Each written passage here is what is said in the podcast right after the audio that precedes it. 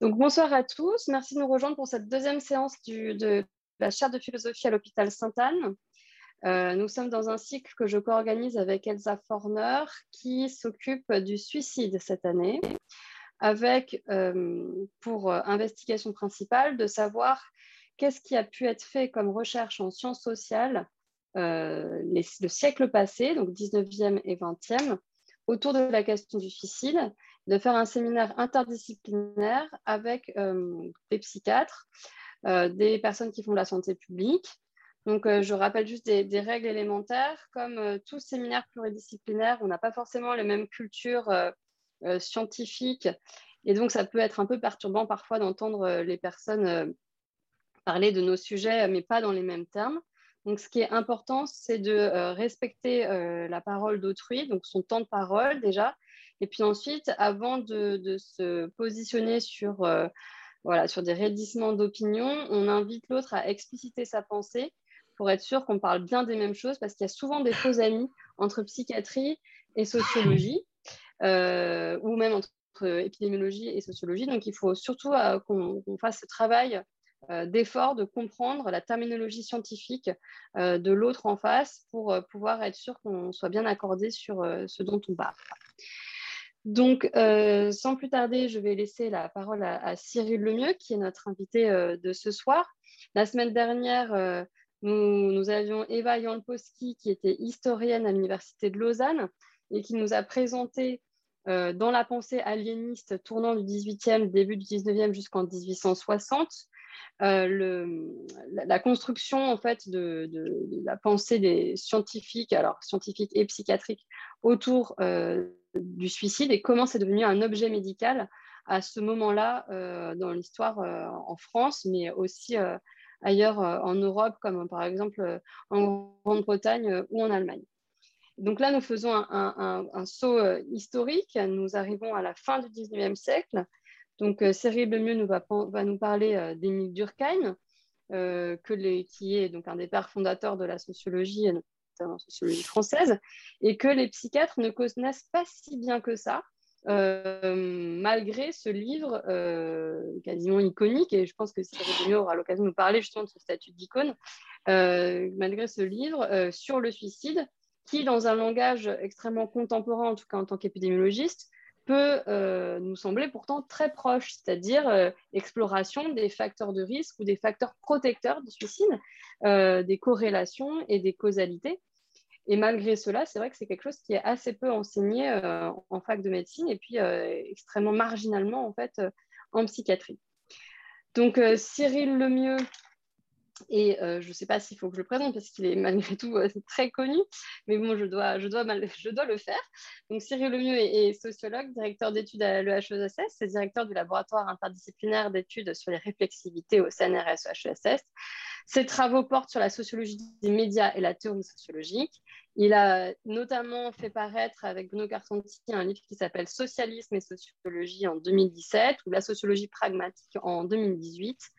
Euh, et puis, il a dirigé la section sciences sociales de l'identité dictionnaire encyclopédique euh, en 2020. Euh, Cyril, merci beaucoup d'être parmi nous ce soir. Donc, je vous laisse la parole pour à peu près 1 heure, 1 heure 15.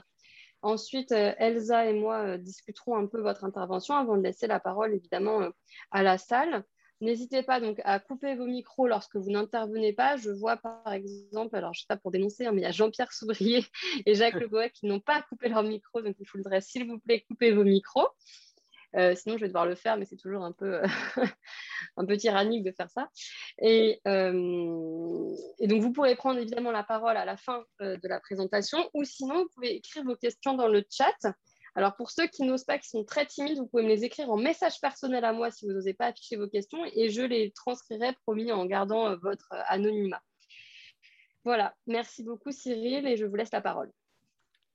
Bien, merci, euh, merci Astrid, merci à Elsa aussi pour votre invitation. Bah, d'abord, je voulais vous remercier parce que cette invitation m'a amené à relire le, livre, enfin, des parties du livre, on va dire. Euh, ces derniers jours.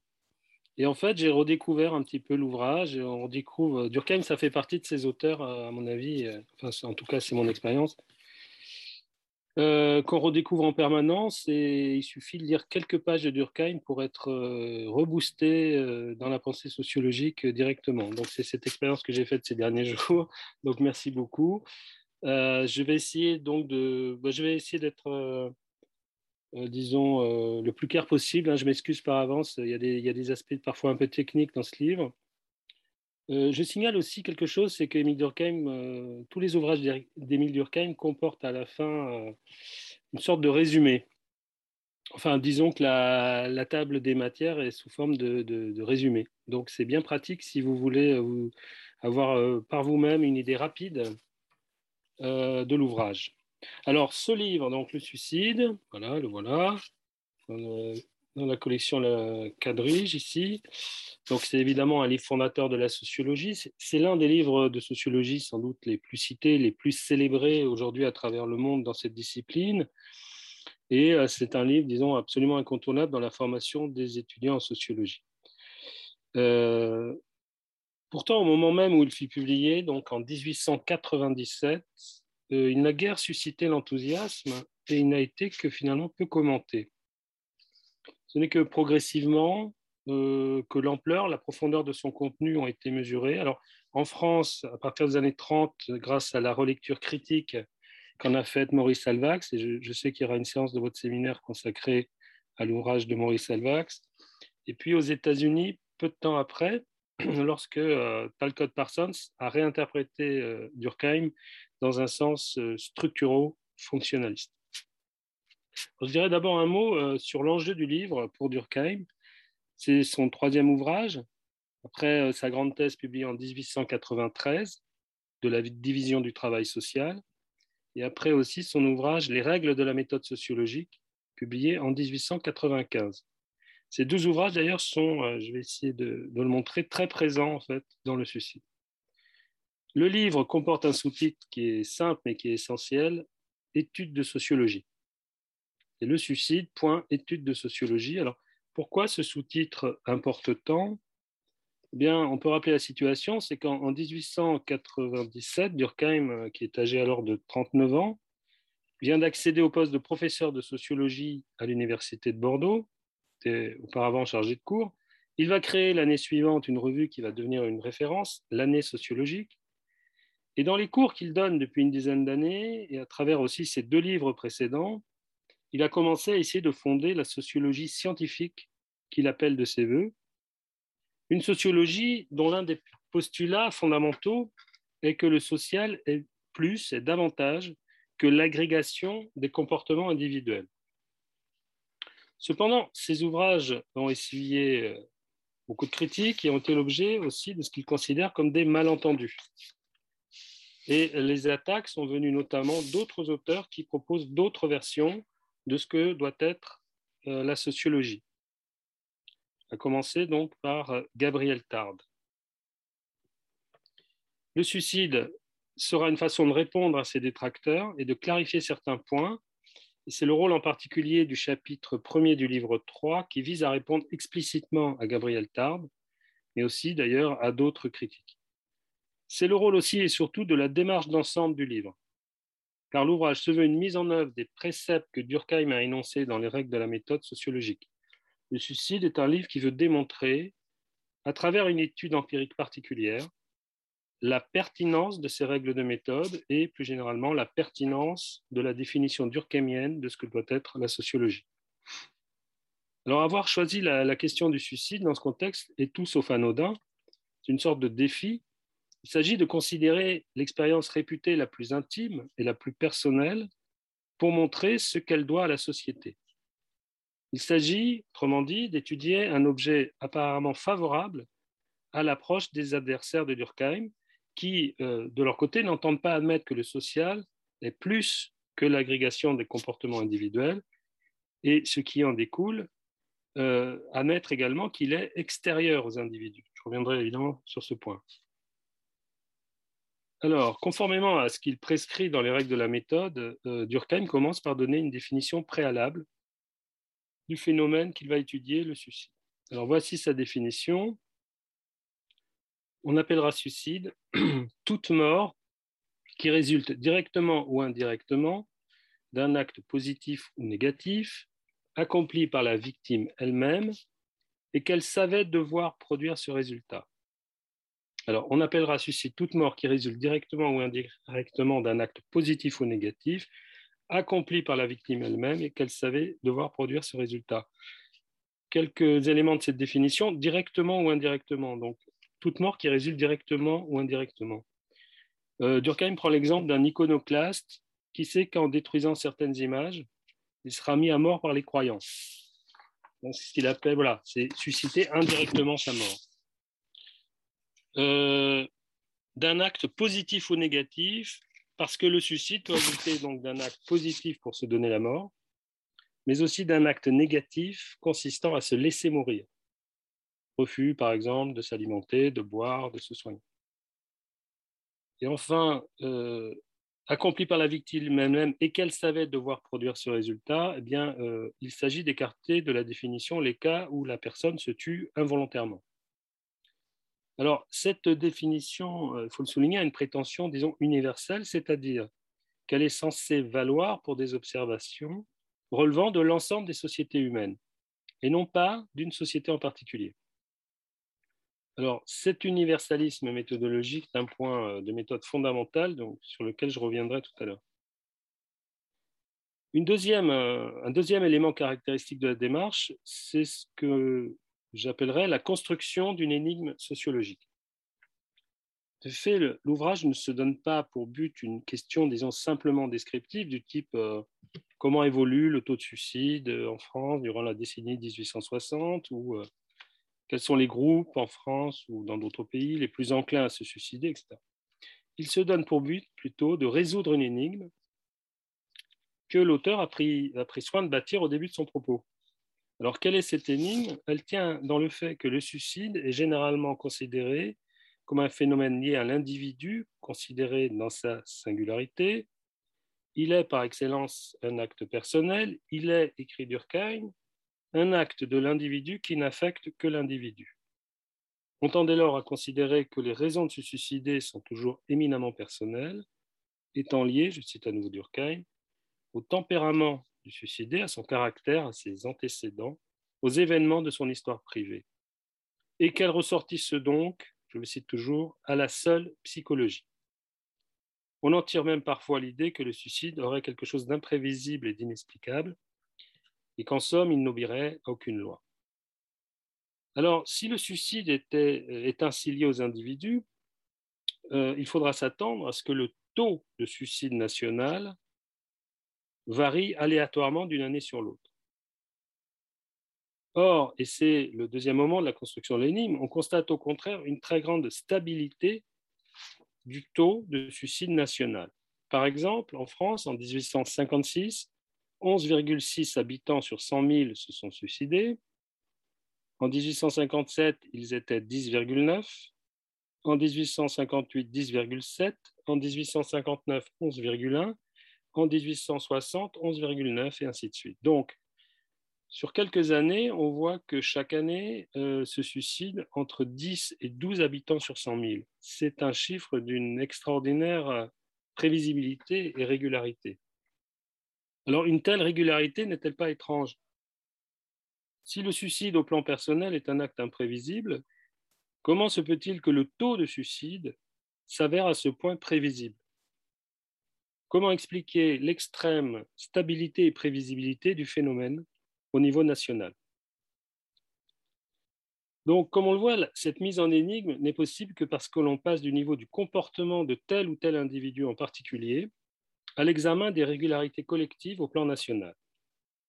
De ce point de vue, le recours aux statistiques, en particulier l'examen du taux de suicide selon les nations, mais aussi selon les différents groupes qui composent les nations, est l'opérateur central de l'ouvrage. Cet opérateur permet de repenser l'existence du suicide, non plus comme un phénomène individuel, mais en tant que fait social sui generis, donc ça c'est l'expression favorite de Durkheim, fait social sui generis, ça veut dire fait social ayant sa propre logique, une logique dont Durkheim affirme qu'elle est extérieure à chaque individu considéré en lui-même et qu'elle est contraignante à son égard. Car il faut bien que le suicide comme fait social soit extérieur à chaque individu considéré en lui-même pour être à ce point prévisible. Et il faut qu'il ait quelque chose de contraignant pour chaque individu, puisque ce sont bel et bien des individus qui se suicident. L'ouvrage, à partir de là, est divisé euh, donc en trois livres, c'est-à-dire en trois parties, hein, dont, je vais suivre maintenant le, cheminement. Le premier de ces livres s'intitule Les facteurs extrasociaux. Durkheim s'y emploie à appliquer les préceptes qu'il a exposés au chapitre 5 de ses règles de la méthode sociologique, et il met en œuvre en particulier le principe selon lequel, je le cite, les faits sociaux ne peuvent être expliqués que par des faits sociaux. C'est ce qu'on a appelé la clause d'homogénéité de l'explication sociologique. Un fait social ne saurait être expliqué par un fait biologique ou par un fait climatique. Il ne peut l'être que par un autre fait social. Et donc on retrouve ici à nouveau l'idée d'une logique sui generis du social. Pour démontrer l'impossibilité des facteurs extrasociaux à expliquer les phénomènes sociaux, Durkheim va recourir à nouveau donc, aux données statistiques. Plus exactement, il va utiliser une méthode comparative dont il a vanté les mérites au chapitre 6 des règles de la méthode sociologique. C'est la méthode appelée des variations concomitantes. Il s'agit en l'occurrence de voir comment le taux de suicide évolue dans une population donnée en comparant comment un autre phénomène, candidat au statut de facteur explicatif du taux de suicide, évolue de son, côté dans cette même population. Si les deux séries statistiques ne varient pas de façon proportionnée, proportionnelle, on peut en déduire que les deux phénomènes concernés sont sans lien. S'ils varient de façon proportionnelle, on peut en déduire une corrélation. Cette corrélation n'est pas encore, comme on va le voir, un lien de causalité, mais elle peut nous aider à identifier un, lien de causalité. Donc, Durkheim applique, euh, j'allais dire méthodiquement sa méthode, euh, d'abord au phénomène euh, qu'il appelle de la folie, alors c'est assez vague au fond, bien qu'il focalise notamment sur la neurasthénie, mais bon. La folie est en effet souvent présentée à son époque comme un facteur prédisposant au suicide. Et euh, il compare comment évoluent les taux de suicide et les taux de diagnostic de maladie mentale dans une demi-douzaine de pays européens sur lesquels il a pu réunir ces chiffres.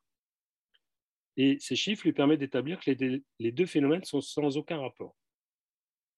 Il procède de même avec le phénomène de l'alcoolisme, lui aussi souvent soupçonné à son époque d'être la cause des suicides. Et il parvient au même résultat, il n'existe pas de corrélation entre alcoolisme et suicide. Il aborde ensuite la question de l'hérédité. De nombreux auteurs affirmaient en effet à son époque que la prédisposition au suicide se transmettait par voie héréditaire. Pour trancher la question, Durkheim ne dispose pas de statistiques très sophistiquées. C'est pourquoi il reprend des distinctions savantes de son époque qui distinguent en Europe un certain nombre de races. Alors on dirait sans doute aujourd'hui un certain nombre d'origines ethniques. Les Slaves, les Celto-Romains et les Germains. Puis il compare d'une part la variation des taux de suicide selon les nations européennes et d'autre part la composition ethnique de ces nations. L'idée est que si l'hérédité joue un rôle dans le suicide, l'origine ethnique des populations varierait proportionnellement au taux de suicide. Or, ce n'est pas le cas. Puis Durkheim aborde la question de ce qu'il appelle les facteurs cosmiques, c'est-à-dire le climat et la température. Il montre que le climat n'a aucune incidence sur le suicide, mais il n'en va pas de même pour la température. Plusieurs auteurs italiens ont en effet soutenu, chiffre à l'appui, que la courbe des suicides augmentait avec l'arrivée des chaleurs d'été. Ces auteurs italiens ont conclu que la chaleur, par un effet mécanique qu'elle exercerait sur les fonctions cérébrales, entraîne le suicide. Durkheim confirme par ses propres chiffres que partout en Europe, on se suicide davantage en été qu'en hiver. Il existe donc bien une corrélation entre température et suicide. Mais, et sur ce point, les analyses du suicide sont demeurées célèbres, il souligne qu'une corrélation n'est pas assimilable à un lien de causalité. Autrement dit, que deux phénomènes varient concomitamment n'entraîne pas que l'un est la cause de l'autre. Il peut y avoir en effet une variable cachée qui est liée aux deux phénomènes corrélés. Et c'est la voie que dégage Durkheim en, en, anticipant en fait à ce moment-là sur les analyses qu'il va faire dans la partie suivante du livre. Si l'on se suicide plus quand les beaux jours arrivent, ce n'est pas qu'il fait plus chaud, c'est que la vie sociale devient plus intense. Et c'est particulièrement à l'époque de Durkheim où la vie agricole occupe une part importante et où de ce fait l'activité collective est sans commune mesure en été par rapport à ce qu'elle est en hiver. Ainsi, Durkheim suggère-t-il que la corrélation avec la température s'explique non pas par une influence de la chaleur, mais par une influence de l'activité sociale. Selon lui, au moment de l'année où l'activité sociale devient plus intense, les personnes les moins intégrées socialement, celles donc qui sont exclues de ces activités collectives, ressentent leur isolement de manière plus intense. Enfin, un dernier chapitre dans ce, dans ce premier livre est consacré au phénomène psychologique individuel, à un phénomène psychologique individuel, à savoir l'imitation. Ici, Durkheim règle ses comptes avec Gabriel Tard, dont l'ouvrage le plus célèbre, paru en 1890, s'intitulait Les lois de l'imitation. La position de Tard, appliquée au suicide, conduirait à l'hypothèse selon laquelle les individus se suicident par imitation des autres. C'est une thèse très en vogue à la fin du XIXe siècle. On reproche notamment à la presse son influence suicidogène et plus largement criminogène. En faisant le récit de crimes et de suicides, la presse pousserait les lecteurs à commettre eux-mêmes des crimes et à se suicider. Durkheim utilise des cartes statistiques pour montrer que le suicide ne se propage pas territorialement comme se propagerait une épidémie. Il en conclut, je le cite, que l'imitation n'a pas l'efficacité sociale qu'on lui a prêtée. En d'autres termes, il ne suffit pas d'être exposé dans son entourage ou son voisinage euh, à des suicides pour se suicider à son tour. En résumé, dans cette première partie du livre, Durkheim montre que les facteurs extra-sociaux ne jouent pas véritablement de rôle dans l'explication du suicide. Il confirme, il confirme ainsi la clause d'homogénéité de l'explication sociologique dont j'ai parlé. Et on mesure au passage la puissance critique euh, de la sociologie telle qu'il l'entend, car là où les contemporains attribuent facilement à la folie, à l'alcoolisme, à l'hérédité, à la température ou à l'imitation la cause des suicides, et en tire des politiques d'un certain type, la sociologie, en mobilisant la méthode des variations concomitantes, montre que ces attributions sont erronées et par conséquent aussi que les politiques qu'elles fondent sont infondées, justement. Par exemple, la politique consistant à vouloir censurer les journaux accusés d'avoir des effets criminogènes et suicidogènes. Il est à noter que même les facteurs psychologiques, et cela est sans doute le plus difficile à admettre, même ces facteurs apparaissent ne jouer aucun rôle dans l'explication, sinon du suicide individuel, du moins du, taux de suicide national.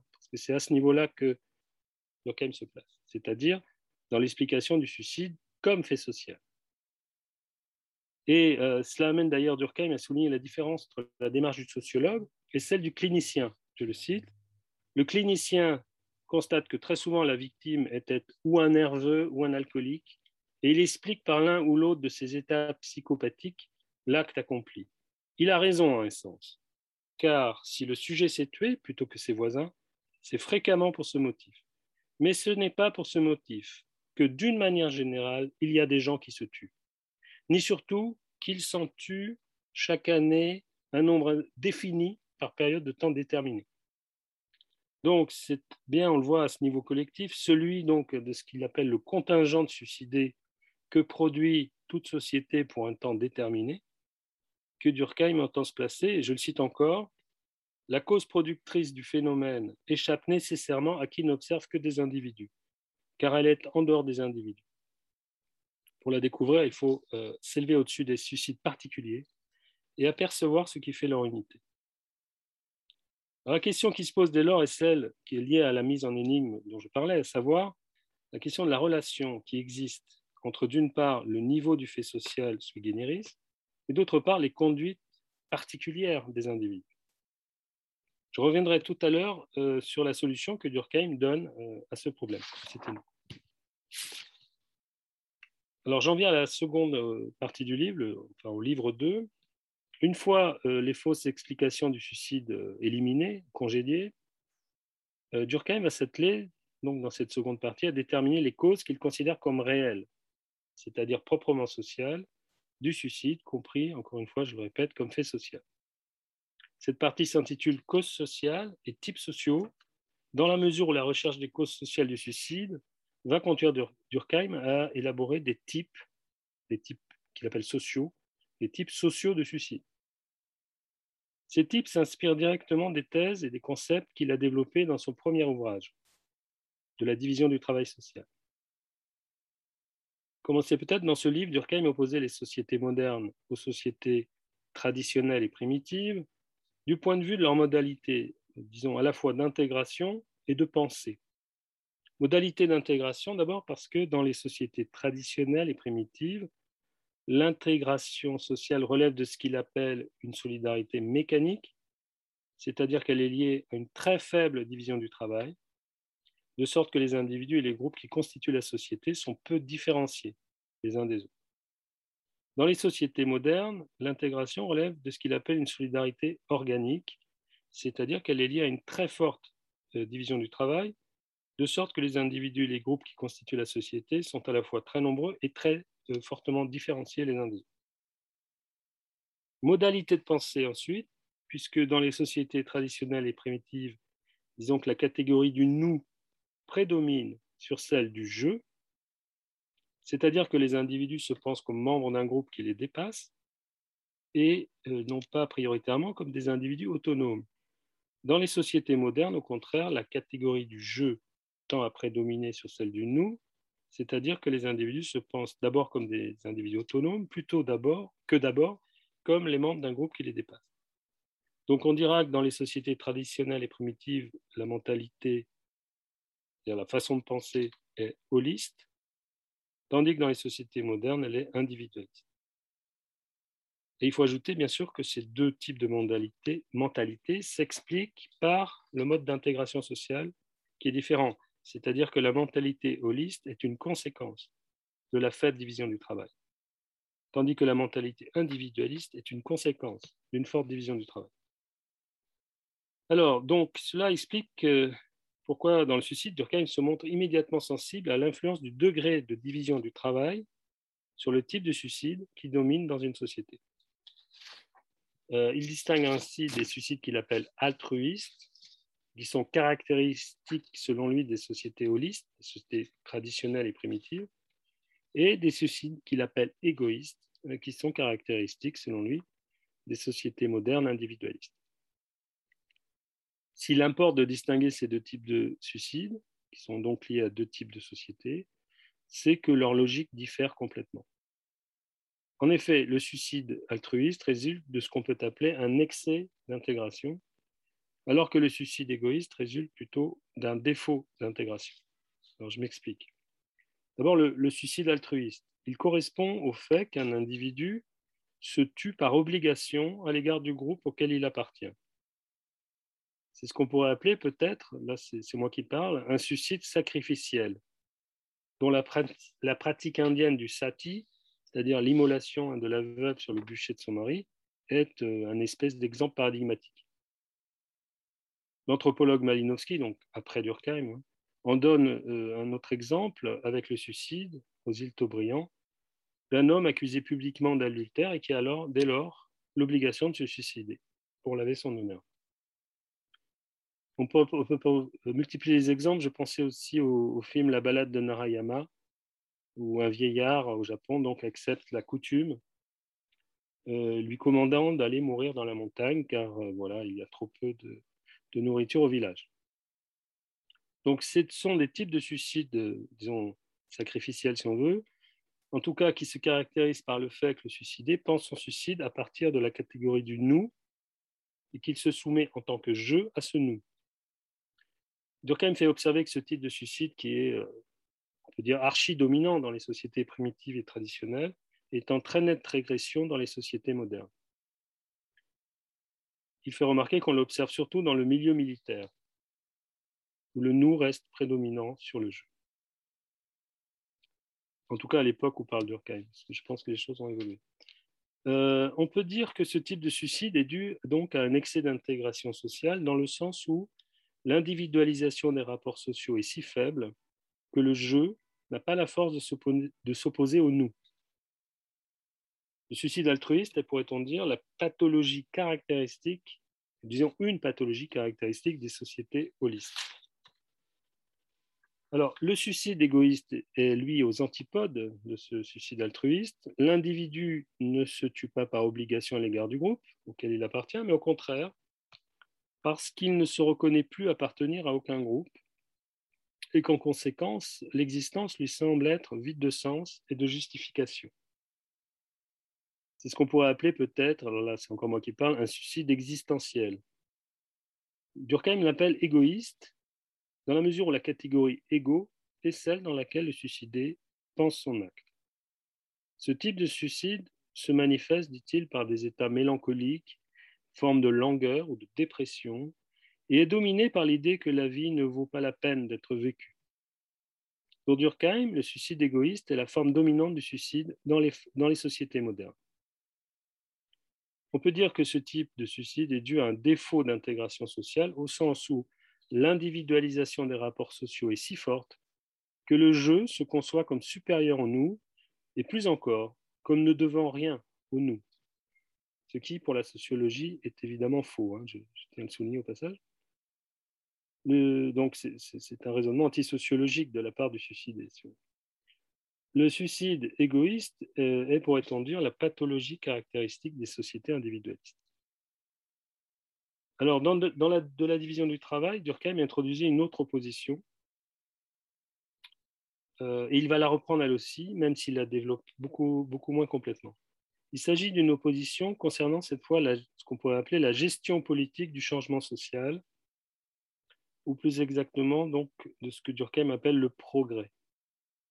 En effet, lorsque la division du travail social s'accroît dans une société, il se peut que le cadre juridico-institutionnel freine ce progrès de la division du travail, s'y oppose, et que dès lors, euh, ce cadre juridique et institutionnel entrave l'individualisation des rapports sociaux et ses effets. Et c'est ce que, dans de la division du travail social, Durkheim appelle la division du travail contrainte. Mais il se peut aussi que l'individualisation des rapports sociaux soit si forte, si rapide, que le cadre juridico-institutionnel ne parvienne pas à suivre. Et dans ce cas, les nouveaux rapports sociaux tendent à souffrir d'un manque de régulation.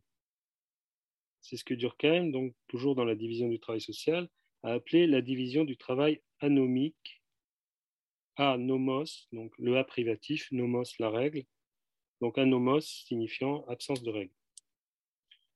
Dans le suicide, il va euh, s'attarder longuement sur un type de suicide qu'il estime résulter de la division du travail anomique et que pour cette raison, il appelle le suicide anomique. Ce suicide anomique euh, prend euh, deux formes. La première est liée aux activités économiques. Donc, dans les sociétés modernes, les carrières et les talents sont réputés ouverts à tous et à toutes. De fait, il existe une mobilité ascendante et descendante qui est inconnue à ce point des sociétés traditionnelles. Mais en l'absence d'une régulation suffisante de la compétition entre les individus, ils se retrouvent ou peuvent se retrouver dans une situation anomique. Ils ne savent plus où se placer dans la hiérarchie sociale, ils ne savent plus ce qui est légitime, ils ne savent plus si la satisfaction de leurs ambitions justifie certains actes. Ils sont de ce fait souvent irrités, explique Durkheim, par la réussite des autres ou par leur échec inattendu. Ils sont aussi désorientés, même lorsqu'ils réussissent socio-économiquement, car ils sont incertains de la valeur et de la légitimité de leur réussite. De là, des suicides anomiques dont Durkheim tente de montrer, donc chiffre à l'appui, qu'ils sont plus fréquents dans les métiers de l'industrie et du commerce que dans le monde agricole, car, dit-il, ce dernier reste comparativement plus réglementé. Une deuxième forme d'anomie est ce qu'il appelle l'anomie conjugale. Dans les sociétés modernes, les liens conjugaux ne sont plus euh, sont, sont, davantage pardon, dissolubles et le divorce est permis, du moins c'est le cas à l'époque de Durkheim, dans un certain nombre de nations européennes. Ici encore, la situation peut s'avérer anomique. Le nombre d'individus ne savent plus vraiment ce qui est légitime dans les rapports conjugaux, sont de ce fait souvent irrités par la conduite extra-conjugale des autres, par celle de leur conjoint ou de leur conjointe, et euh, également désorientés, même lorsque leur couple se maintient, car incertains de la valeur et de la légitimité des efforts qu'ils font éventuellement pour maintenir ce couple. De là, des suicides anomiques, dont Durkheim tente de montrer qu'ils sont plus fréquents dans les nations où le divorce est permis, et alors plus fréquents chez les hommes chez les femmes, qui est un point euh, intéressant sur lequel je reviendrai. Dernier point donc concernant le suicide anomique, tandis que dans le suicide égoïste est en jeu une forme de langueur ou de dépression, est en jeu dans le suicide anomique une forme de colère ou de révolte face à ce qui est vécu comme injustice ou trahison. C'est pourquoi, relève Durkheim, le suicide anomique s'accompagne parfois d'un homicide. On tue celui qu'on juge responsable de l'injustice ou de la trahison et on se tue ensuite. Euh, alors, le suicide symétrique au suicide anomique n'est que très peu évoqué par Durkheim. En fait, il n'apparaît que dans une note de bas de page. Durkheim le nomme alors le suicide fataliste. Il correspond donc à des situations de division du travail contrainte, c'est-à-dire à des cas où les aspirations à l'individualisme sont empêchées par le cadre juridico-institutionnel. Du point de vue euh, des rapports économiques, Durkheim évoque ainsi, dans certaines sociétés traditionnelles et même modernes, les suicides d'esclaves. Il y a suicide fataliste car l'esclave n'a strictement aucun horizon, lui laissant entrevoir une sortie de sa condition. L'évolution de la division du travail apparaît totalement bloquée par l'institution juridique de l'esclavage. Du point de vue des rapports entre les sexes, Durkheim évoque, dans les sociétés modernes, et qu'il a sous les yeux, hein, les, les nations européennes, les suicides de jeunes époux et de femmes mariées sans enfants. C'est un phénomène observable surtout dans les nations où le divorce n'est pas permis.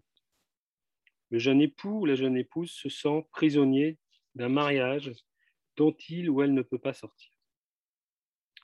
Alors au final, on a donc quatre types sociaux de suicide.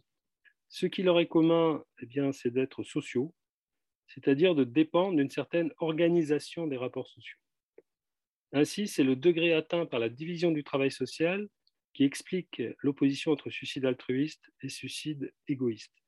Et de même, c'est la façon dont le cadre juridique et institutionnel régule euh, les progrès de la division du travail social qui explique l'opposition entre suicide anomique et suicide fataliste.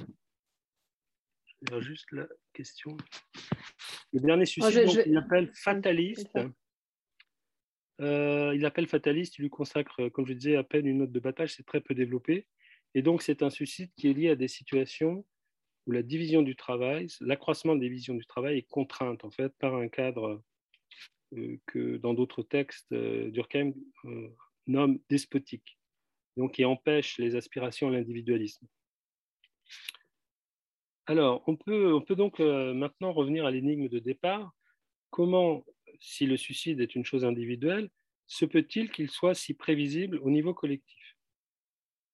Donc, autrement dit, quel lien peut-on faire entre d'une part le niveau du fait social euh, sui generis et d'autre part le niveau des conduites particulières des individus? La réponse euh, durkheimienne réside dans euh, une certaine théorie de l'intégration sociale. lorsque les individus naissent dans un groupe social au sein d'une société donnée, ils reçoivent ce que Durkheim appelle une éducation et que les sociologues d'aujourd'hui appellent plutôt une socialisation. C'est-à-dire qu'ils intériorisent une certaine façon de penser et d'agir, pour parler euh, comme Durkheim, une certaine morale et une certaine mentalité. Ainsi, l'individu qui naît dans une société primitive sera-t-il amené à avoir une mentalité holiste? De ce fait, il sera plus disposé au suicide altruiste qu'au suicide égoïste. Les notions centrales ici, ce sont les notions de prédisposition et d'immunisation. Ces notions renvoient à la manière dont des tendances collectives s'inscrivent en chacun de nous. De ce fait, nous sommes prédisposés à un certain type de suicide ou au contraire, nous sommes immunisés contre lui. Par exemple, Durkheim montre, là, un nouveau chiffre à l'appui, que dans l'Europe de son époque, les protestants sont moins immunisés contre le suicide que les catholiques, qui eux-mêmes le sont moins que les juifs. Cela est dû, j'y reviendrai, au type d'intégration sociale qui caractérise chacun de ces trois groupes religieux. Mais cela est dû aussi aux catégories de pensée, dans la mesure où les protestants reconnaissent le libre examen et ont de ce fait une mentalité nettement plus individualiste et donc nettement moins holiste que les catholiques et a fortiori que les juifs. La grande leçon du suicide, donc, sur ce point, c'est que il y a du social en nous, pourrait-on dire. Il y a des tendances collectives que nous incorporons en tant qu'individus. Il y a aussi, bien sûr, du social entre nous, car les relations et les interactions entre nous font varier nos sentiments, comme par exemple lorsque nous souffrons de solitude en l'absence d'intégration sociale et professionnelle. C'est la reconnaissance de cette dimension sociale euh, en tant qu'elle nous constitue de part en part en tant qu'individu qui permet d'expliquer la prévisibilité très forte des taux nationaux de suicide d'une année à l'autre. Alors j'en viens dès lors à la dernière partie de l'ouvrage euh, qui est intitulée Du suicide comme phénomène social en général. Durkheim tente d'y développer une théorie sociologique générale, sinon universelle, du suicide.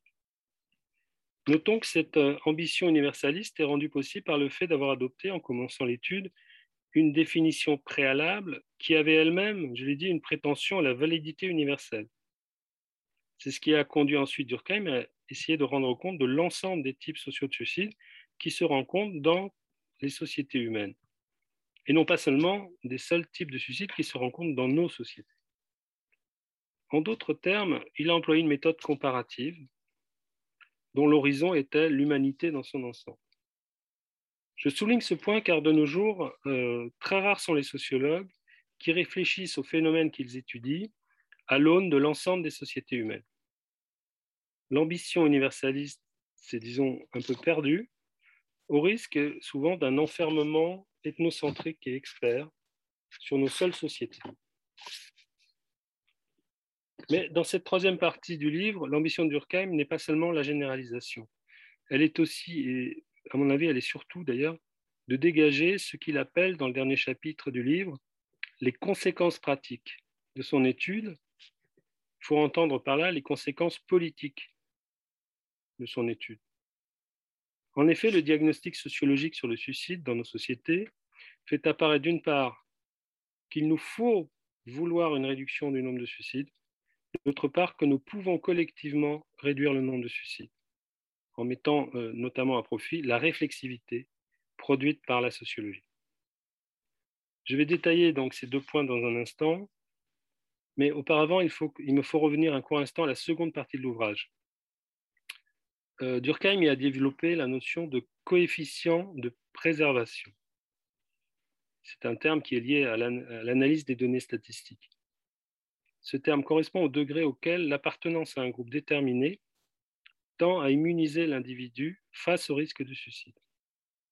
En d'autres termes, il permet de comparer les groupes d'appartenance selon leur capacité à protéger leurs membres du suicide ou au contraire à les euh, y prédisposer. Trois grands euh, types de groupes sont ainsi analysés. D'abord, j'en ai parlé, les groupes religieux. Le coefficient de préservation des juifs est supérieur à celui des catholiques, qui est lui-même supérieur à celui des protestants. S'il en est ainsi, c'est en raison euh, des catégories de pensée propres à ces groupes, catégories qui sont plus ou moins individualistes mais c'est aussi en raison du type de lien concret, c'est-à-dire du type de solidarité, pour employer un terme durkheimien, qui lie les individus au sein de ces groupes. En effet, plus les liens d'intégration sont forts, autrement dit, plus les réunions collectives sont fréquentes et denses, plus l'interdépendance entre les individus est forte, et plus le coefficient de préservation est élevé. Hein, ce qui protège pour, pour Durkheim, donc, ce qui protège du suicide, c'est l'intégration sociale. Euh, dans la modernité en tout cas. En ce sens, les communautés religieuses constituent un facteur de préservation important contre le suicide. Mais, comme le montre Durkheim, la force cohésive de ces communautés religieuses ne cesse de décliner dans la modernité. En effet, l'individualisation des rapports sociaux et ce qui en découle, l'augmentation des catégories individualistes dans la société, entraîne un rapport moins inconditionnel des individus à ces groupes religieux d'appartenance. De ce fait, la religion joue de moins en moins un rôle de protection contre le suicide. Un second groupe protecteur est la famille. Durkheim souligne ainsi que les célibataires sont moins préservés contre le suicide que les personnes mariées. Surtout, lorsque les couples ont des enfants, le coefficient de préservation s'élève fortement. En d'autres termes, il apparaît que lorsque le couple devient une famille avec enfants, les liens d'intégration entre les membres de cette unité familiale sont plus forts. Cependant, ici encore, force est de constater que la force cohésive des couples et même celle des familles ne cesse de décliner dans la modernité. L'individualisation des rapports sociaux entraîne un rapport moins inconditionnel des individus à leurs liens conjugaux et à leur appartenance familiale. Et donc le couple et la famille jouent de moins en moins un rôle de protection contre le suicide. Un dernier groupe examiné par Durkheim est la nation. Il souligne que lors des grandes commotions nationales, comme il les appelle, c'est-à-dire les guerres, y compris les guerres civiles, euh, ou lors des grandes crises politiques nationales, on observe une baisse très nette du taux de suicide. La nation joue en ce sens un rôle de protection contre le suicide. Mais on notera cependant qu'elle ne prévient pas forcément contre l'homicide. Tout au contraire, puisque les, sentiments nationalistes peuvent conduire à tuer son prochain. Finalement, on peut se demander donc quels seraient dans la modernité les groupes les mieux à même de nous protéger contre le suicide. Mais avant de répondre à cette question, Durkheim tient à en poser une autre en forme de préalable. Pourquoi devrions-nous vouloir baisser le taux de suicide? Alors je dois dire que personnellement, je, je, je crois qu'on voit qu'il s'agit d'un grand sociologue au fait même d'avoir posé cette question préalable. Innombrables sont aujourd'hui les sociologues qui nous expliquent vouloir lutter contre tel ou tel fléau, mais sans même s'être interrogés sur les raisons pour lesquelles il faudrait le faire, comme si ces raisons étaient évidentes. Or, en réalité, dans de très nombreuses sociétés primitives et traditionnelles, rien n'est fait pour lutter contre le suicide. On ne le considère pas comme un fléau. D'où vient alors que dans les sociétés modernes, il soit vu comme un fléau à combattre? Durkheim répond en montrant en quoi l'accroissement de la division du travail a conduit à ériger progressivement ce qu'il a appelé dans de la division du travail social le culte de l'individu, c'est-à-dire l'idée que les individus sont ou, ou du moins qu'ils doivent être, égaux et autonomes. De ce culte, il découle un certain rapport au droit à la vie de chacun et de chacune. La vie individuelle acquiert une valeur sacrée qu'elle n'avait pas. Et les atteintes à cette vie individuelle deviennent plus choquantes. C'est ce dont témoigne par exemple, à mon avis, l'abolition de la peine de mort, dont on fête ces jours-ci le 40e, 40e, anniversaire en France. Et puis, euh, euh, c'est aussi une leçon que retiendra le sociologue Norbert Elias dans son analyse de ce qu'il appellera le processus de civilisation. Ainsi, la condamnation croissante du suicide et surtout le fait de penser que le suicide pourrait et même qu'il devrait être évité est pour Durkheim une caractéristique des sociétés modernes et de leur mentalité. C'est dans ce cadre normatif propre à l'individualisme moderne que la sociologie peut apporter son diagnostic sur la meilleure façon de limiter les suicides. Comment faire donc pour les limiter? Il faut revenir aux types sociaux de suicide qui dominent dans nos sociétés. Le suicide altruiste, on l'a dit, n'y est plus que résiduel. C'est le suicide égoïste surtout qui domine, selon Durkheim, ainsi que le suicide anomique qu'il qualifie d'ailleurs de proche parent du suicide égoïste. Ce qui favorise le suicide égoïste, c'est l'importance des catégories individualistes, mais c'est aussi et surtout une trop faible intégration des individus. Un bon, un bon indice de cette incidence du défaut d'intégration sur le suicide euh, est le fait que dans l'ensemble des nations européennes étudiées par Durkheim, le taux de suicide croît nettement lorsque les individus ont dépassé l'âge de 60 ans. Or, les personnes les plus âgées sont aussi tendanciellement celles dont l'intégration professionnelle et plus largement sociale décline. Pour remédier aux effets suicidogènes du défaut d'intégration, Durkheim suggère la même solution, que celle qu'il défendait à la fin de la division du travail social, à savoir l'organisation des groupes professionnels. Le travail, occupant une place centrale dans l'intégration sociale au sein des sociétés modernes, c'est en effet, selon Durkheim, au sein des communautés de travail que des liens d'intégration forts peuvent exister et perdurer dans nos sociétés. Ces liens permettent aux individus de comprendre qu'ils participent à une collectivité et que leur existence individuelle, de ce fait, a un sens qui la dépasse. Et ce sentiment peut perdurer même si l'activité décline, pourvu que des liens euh, d'intégration avec le milieu professionnel auquel on a appartenu demeurent. Il ne s'agit évidemment pas, je précise, d'en revenir à des formes d'intégration mécanique. Au contraire, pour Durkheim, les groupes professionnels doivent être le lieu d'une autonomisation réelle des individus. Il s'agit de valoriser l'intégration du jeu, JE, dans un nous, mais dans un nous d'un type bien particulier, à savoir un nous qui reconnaît l'autonomie du jeu. En ce sens, les groupes professionnels auxquels sont Durkheim sont des groupes fondés sur un fonctionnement démocratique et respectueux de l'autonomie individuelle.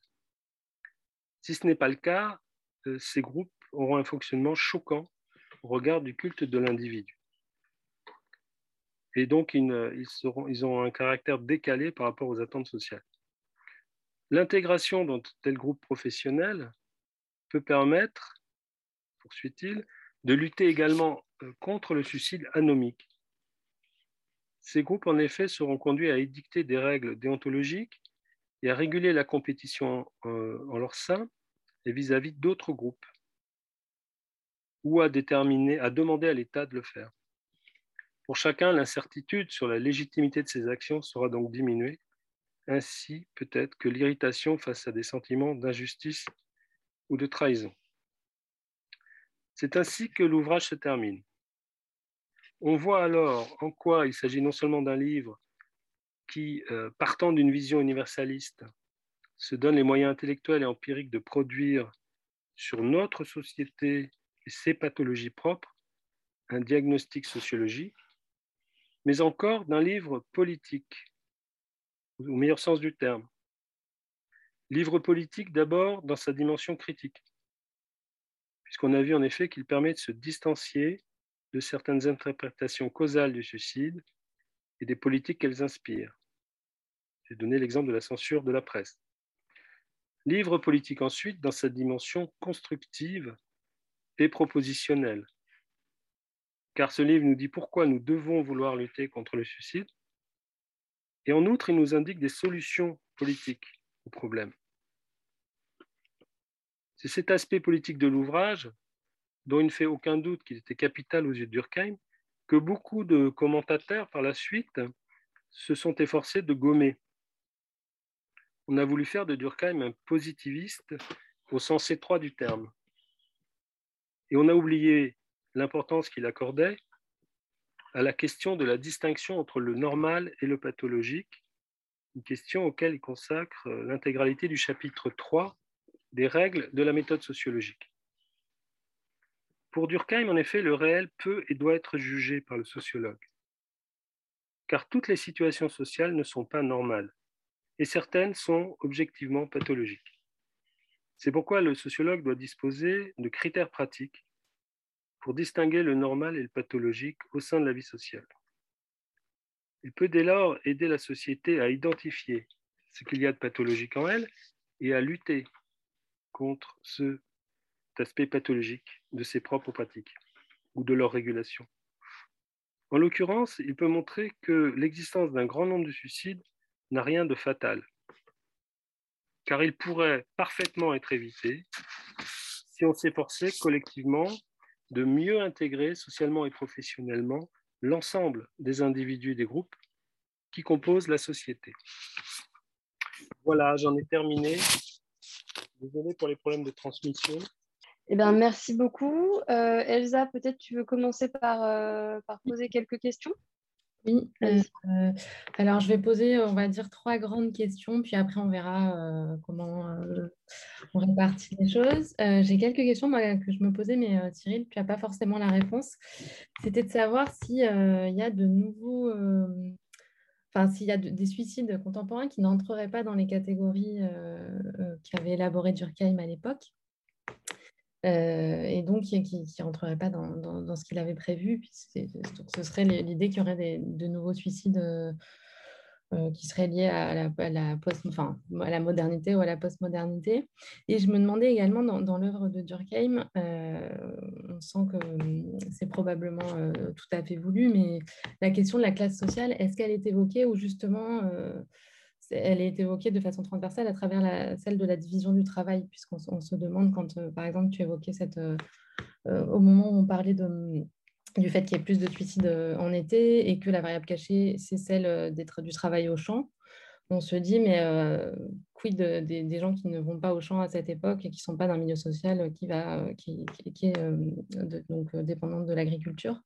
Donc voilà, est-ce que c'est une question qui est volontairement éludée par Durkheim dans, son ouvrage au profit de, de, la question de la division du travail, qui est éminemment sociale et, peut-être plus directe, qui interroge presque plus directement les solidarités euh, et à contrario, oui, est-ce qu'on pourrait, alors ça c'est un peu le corollaire, est-ce qu'on pourrait envisager des suicides, euh, enfin en tout cas expliquer une baisse du suicide par euh, l'émergence d'un individu moderne qui serait capable de s'adapter et qui ne souffrirait plus de, de, formes de désagrégation sociale, donc qui serait capable de les prévoir ou de les anticiper?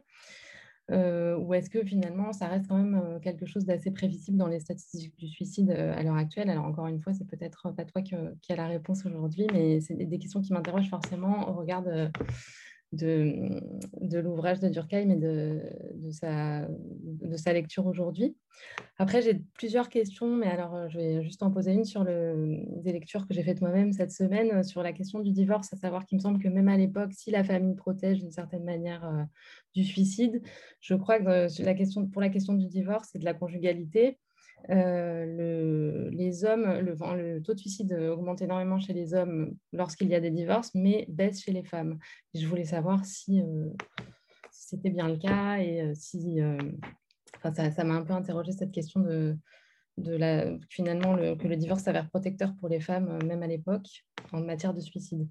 Et après, j'avais une question qui était euh, volontairement là pour, euh, alors, d'où la question aussi du séminaire interdisciplinaire, pour volontairement mettre en relation quelque part la psychiatrie et la sociologie. je, je, force un peu le trait volontairement, donc bien sûr, j'anticipe la critique, mais si on considère qu'il semblerait qu'il y ait un changement de posture à la fois du côté de la psychiatrie et de la sociologie d'autre part dans la, façon de percevoir ou de prendre au sérieux l'acteur.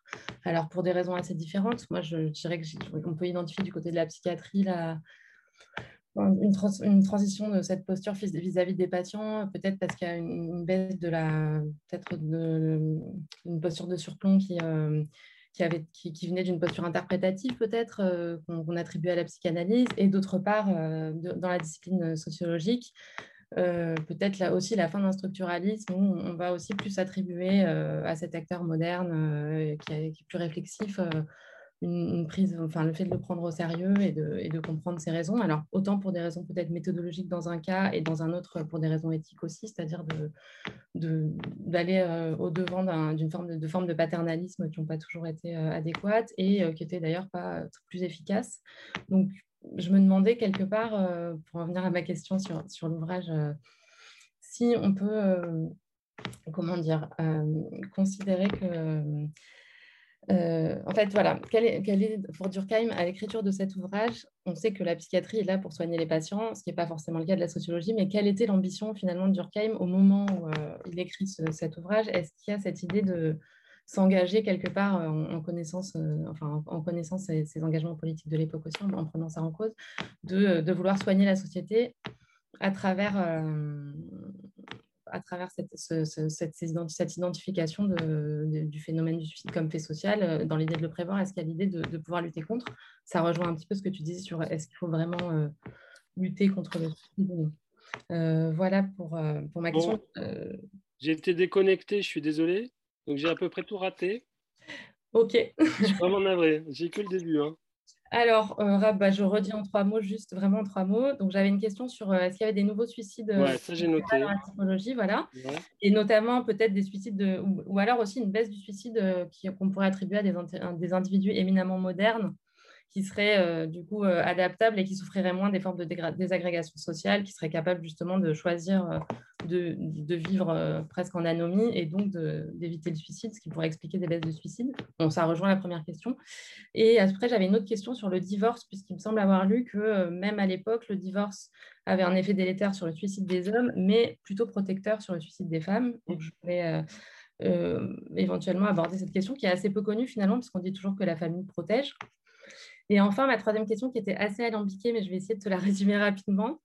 Euh, euh, J'essayais d'identifier une sorte de révolution de l'acteur en psychiatrie comme en sociologie, en sachant que pour des raisons très différentes, il semblerait qu'avec euh, l'émergence de la sociologie pragmatique d'un côté et, une façon de, de, quitter une posture interprétative et un peu de surplomb qui pouvait être celle de, je prends des grosses pincettes pour le dire, mais euh, qui pouvait être hérité de la psychanalyse euh, de l'époque. Euh, dans les deux cas, on, peut s'essayer à, identifier une, révolution, on va dire, enfin, une prise au sérieux des acteurs. Dans un cas, peut-être pour des raisons méthodologiques en sociologie et peut-être pour des raisons éthiques en psychiatrie. Et euh, je me demandais alors, est-ce que euh, aujourd'hui, comment on peut utiliser la statistique et quand même son aspect surplombant, sa façon, euh, son pouvoir objectivant, qui est quand même peut être encore très critiqué aujourd'hui, puisque ça, pose, ça met quand même en tension l'idée de, de, prendre au sérieux les acteurs que de voir des régularités. Donc, comment on pouvait articuler ça dans un contexte de, prise, enfin de, reconsidération des, acteurs?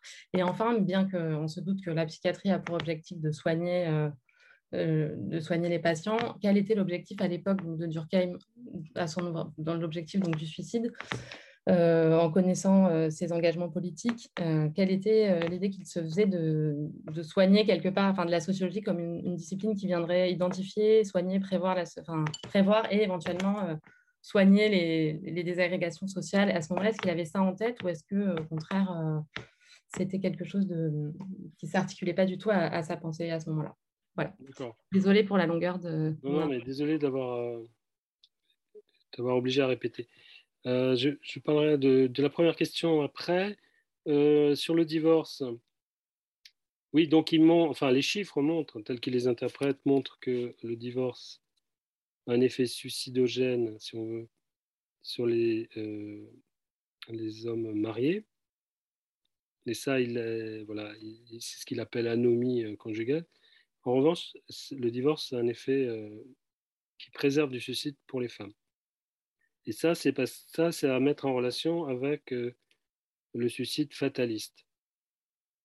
C'est-à-dire que les femmes, elles, euh, peuvent pâtir du fait d'être mariées à quelqu'un qu'elles n'ont pas choisi, pas voulu, etc. C'est-à-dire des mariages de type ancien régime, si on veut, hein, qui perdurent longtemps dans le 19e siècle et même peut-être encore aujourd'hui.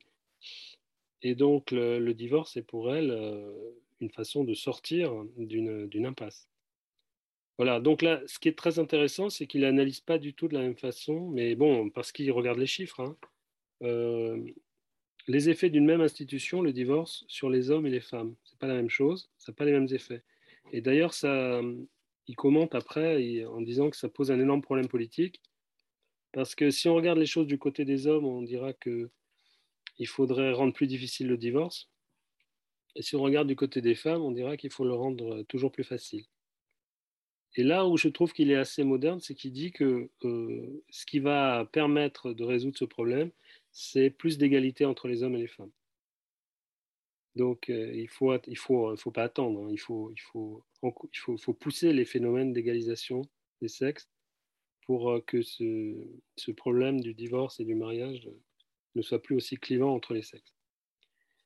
Euh, alors, sur la quatrième question, euh, oui, ça je crois que je l'ai dit, c'est-à-dire que bon, lui, son but, c'est pas pas sa discipline, c'est pas sa formation, que d'essayer de soigner entre guillemets les gens qui ont des tendances suicidaires.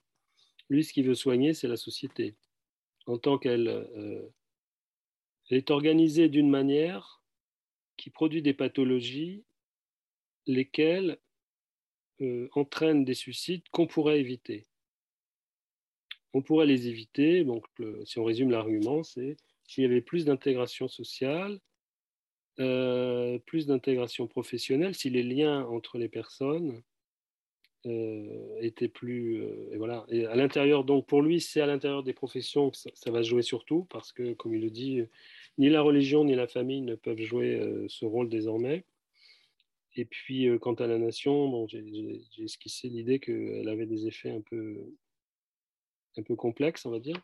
Donc, c'est surtout dans le monde du travail qu'on peut intégrer les gens. Alors, surtout d'ailleurs, par exemple, les retraités. Un problème, les gens, ou les gens qui, qui, qui des, parce que comme il le montre, les, tendances au suicide augmentent avec l'âge et il dit que c'est lié à la, à la sortie de l'activité. Donc, trouver des, modalités pour que les gens euh, ne sortent pas aussi brutalement des relations sociales, euh, du travail. Et pour cela, il faut organiser les professions. Ce qui aura aussi un autre avantage, c'est euh, la question réglementation qui permettra de lutter contre l'anomie, peut-être aussi, mais il n'en parle pas, contre le suicide fataliste d'ailleurs. Puisqu'il s'agira d'une réglementation, j'insiste, démocratique et permettant l'autonomisation des personnes. C'est-à-dire que euh, organiser les professions, c'est pas les organiser n'importe comment, c'est les organiser en vue que les personnes euh, bénéficient de la plus grande autonomie. Mais cette autonomie, elle n'est pas conçue comme quelque, chose d'individualiste euh, au sens égoïste, mais comme quelque chose qui s'organise socialement, justement. Donc c'est pour ça que je terminé en disant que c'est un livre politique. C'est un livre politique et le, le modèle qu'il a en tête, effectivement, c'est disons un modèle socialiste dans le sens que le mot socialisme a son époque. Euh, autrement dit, euh, il n'est pas réactionnaire, c'est-à-dire qu'il ne souhaite pas, il, n'envisage pas en fait un retour en arrière du point de vue, par exemple du divorce même, hein, euh, ou des choses comme ça. C'est le mal interprété de, penser qu'il arrive à la conclusion qu'il faut, il faut pas qu'il voilà. Mais il dit simplement que donc il n'est pas réactionnaire, mais il n'est pas libéral non plus parce qu'il considère que euh, il manque quelque chose à ces individus modernes qui sont euh, qui sont pas assez intégrés, soutenus, qui souffrent en fait de ce qu'il appelle à un moment dans le livre, il appelle ça le mal de l'infini, c'est-à-dire cette idée d'un jeu JE euh, qui devient exorbitant et dont ils ont la responsabilité sur leurs épaules. On attend d'eux que voilà, ce soit des jeux accomplis et la société n'est pas forcément organisés de manière à leur permettre. Mais il ne s'agit pas de revenir en arrière vers des sociétés traditionnelles. Euh, c'est de toute façon, c'est toute façon impossible d'ailleurs. Je pense que dans son esprit, il considère que c'est impossible. Alors, sur les nouvelles formes de suicide, bon, ben, de toute façon, il faut bien voir que la, typologie qu'il construit, alors c'est n'est pas une typologie, euh, c'est une typologie qui prend en compte les causes du suicide. Hein. Et donc, si c'est pas lui qui décide, euh, enfin, bon, évidemment, on peut toujours discuter de ça, mais pas lui qui déciderait comme ça qu'il y a un cinquième ou une sixième sorte de. Il faudrait qu'il ait euh, des chiffres qui fassent apparaître. Alors bon, j'essaie de mettre vraiment, de, mettre vraiment dans l'optique qu'il défend, hein, qu'il ne respecte pas lui-même complètement, mais bon, admettons. Euh, pour construire ces types, il y a une méthode, voilà, c'est ça que je veux dire. Et donc, si des nouveaux types apparaissent, c'est pas que le chercheur les a inventés, c'est qu'il y a des phénomènes dans la société qui feraient qu'il apparaissent, ces, nouveaux types de suicides. Donc il faudrait d'abord montrer que ces nouveaux types de suicides ne sont pas réductibles au, type de suicide qu'il a déjà euh, identifié. Par exemple, ce pas des suicides anomiques, euh, que ce pas des suicides ceci, Bon, ce qui peut être intéressant à faire, hein, mais voilà, si on voulait vraiment rajouter à sa construction, je pense qu'il faudrait suivre plus ou moins la méthode qu'il préconise, qu'il a utilisée en partie. Donc je ne saurais pas répondre à cette question autrement. Et puis, alors sur la révolution de l'acteur, bah là, il y, a un grand, euh, il y a un grand débat, en fait, parce que euh, la, sociologie euh, est tout le temps, enfin la sociologie telle que Durkheim l'entend en tout cas, est tout le monde disqualifiée par l'idéologie individualiste moderne. Et on dit, vous ne respectez pas les acteurs parce que vous êtes dans des régularités, dans le dualisme et tout ça. Euh, mais on pourrait dire l'inverse, on pourrait dire qu'il respecte encore mieux les acteurs parce qu'il il, rend compte de leur dimension sociale, de régularité sociale, comme si c'était honteux de, s'intéresser aux régularités sociales. le mode de, déterminisme qui met en avant a été caricaturé, c'est pas du tout. C'est quand même assez subtil, je veux dire, par, la question de l'intériorisation des normes, ça veut dire que les acteurs croient parfaitement en ce qu'ils font. Enfin, je veux dire, beaucoup de choses viennent des acteurs, sauf que ce qui vient des acteurs vient de la société. Voilà, c'est tout un circuit, quoi. Et tant qu'on oppose l'individu à la société, on n'est pas dans le raisonnement sociologique au sens du Durkheim. Donc on considère que des individus ont déjà des valeurs, déjà des opinions, etc., avant, en dehors, extérieurement à la socialisation. La vision de Durkheim, c'est plutôt que les individus sont sociaux, ça veut dire ils intériorisent des normes, des valeurs, des, voilà, et puis ils les, ils les intériorisent d'une manière individuelle, justement. C'est-à-dire qu'aucun individu n'est le même, parce que nous avons tous une histoire particulière, voilà. mais néanmoins, nous intériorisons des choses communes, par exemple la langue, pour prendre cet exemple si vous parlez le français, bon, ben, tous les gens qui sont là, qui m'écoutent, s'ils comprennent ce que je dis, ça veut dire qu'ils parlent le français. Euh, on le parle tous différemment, on n'a pas les mêmes, euh, mots, on n'a pas les mêmes accents, etc. Mais ça veut dire qu'il y a quelque chose de social en nous, la langue, qu'aucun de nous n'a décidé. Hein. C'est pour ça que c'est extérieur à chacun de nous.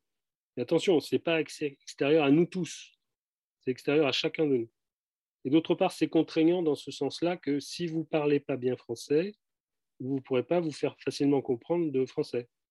Donc il y a une contrainte de ce type. Vous voyez, ce n'est pas une contrainte, euh, c'est pas euh, pas un fusil sur la tempe. C'est euh, plutôt, voilà, plutôt compris dans la pratique. La pratique du français, il y a des règles, le minimum, quoi. Sinon on ne comprend pas. Donc c'est pour ça que c'est aussi des questions de degré. On parle plus ou moins, etc. Bref. Voilà, donc tout ça pour dire que euh, la critique qui est faite aujourd'hui du holisme, à mon avis, euh, elle n'est pas bonne, parce que d'abord on confond holisme et déterminisme. Or, on peut avoir une compréhension du holisme qui n'est pas euh, un déterminisme strict, c'est pas ça le problème. Le problème, c'est de savoir que quand deux individus interagissent, en réalité, ils sont trois. C'est vraiment l'idée de Durkheim il y a pas, quand il y a deux individus ensemble, il n'y a pas deux individus. Il y a deux individus plus la société. À travers justement euh, les pratiques et les paroles instituées qu'ils échangent, qu'aucun des deux n'a inventé. Donc c'est pour ça, le social est en nous. Donc quand vous êtes seul sous la douche, vous chantonnez, vous avez une façon de, vous laver qui est aussi sociale d'ailleurs, hein, si on va jusque-là.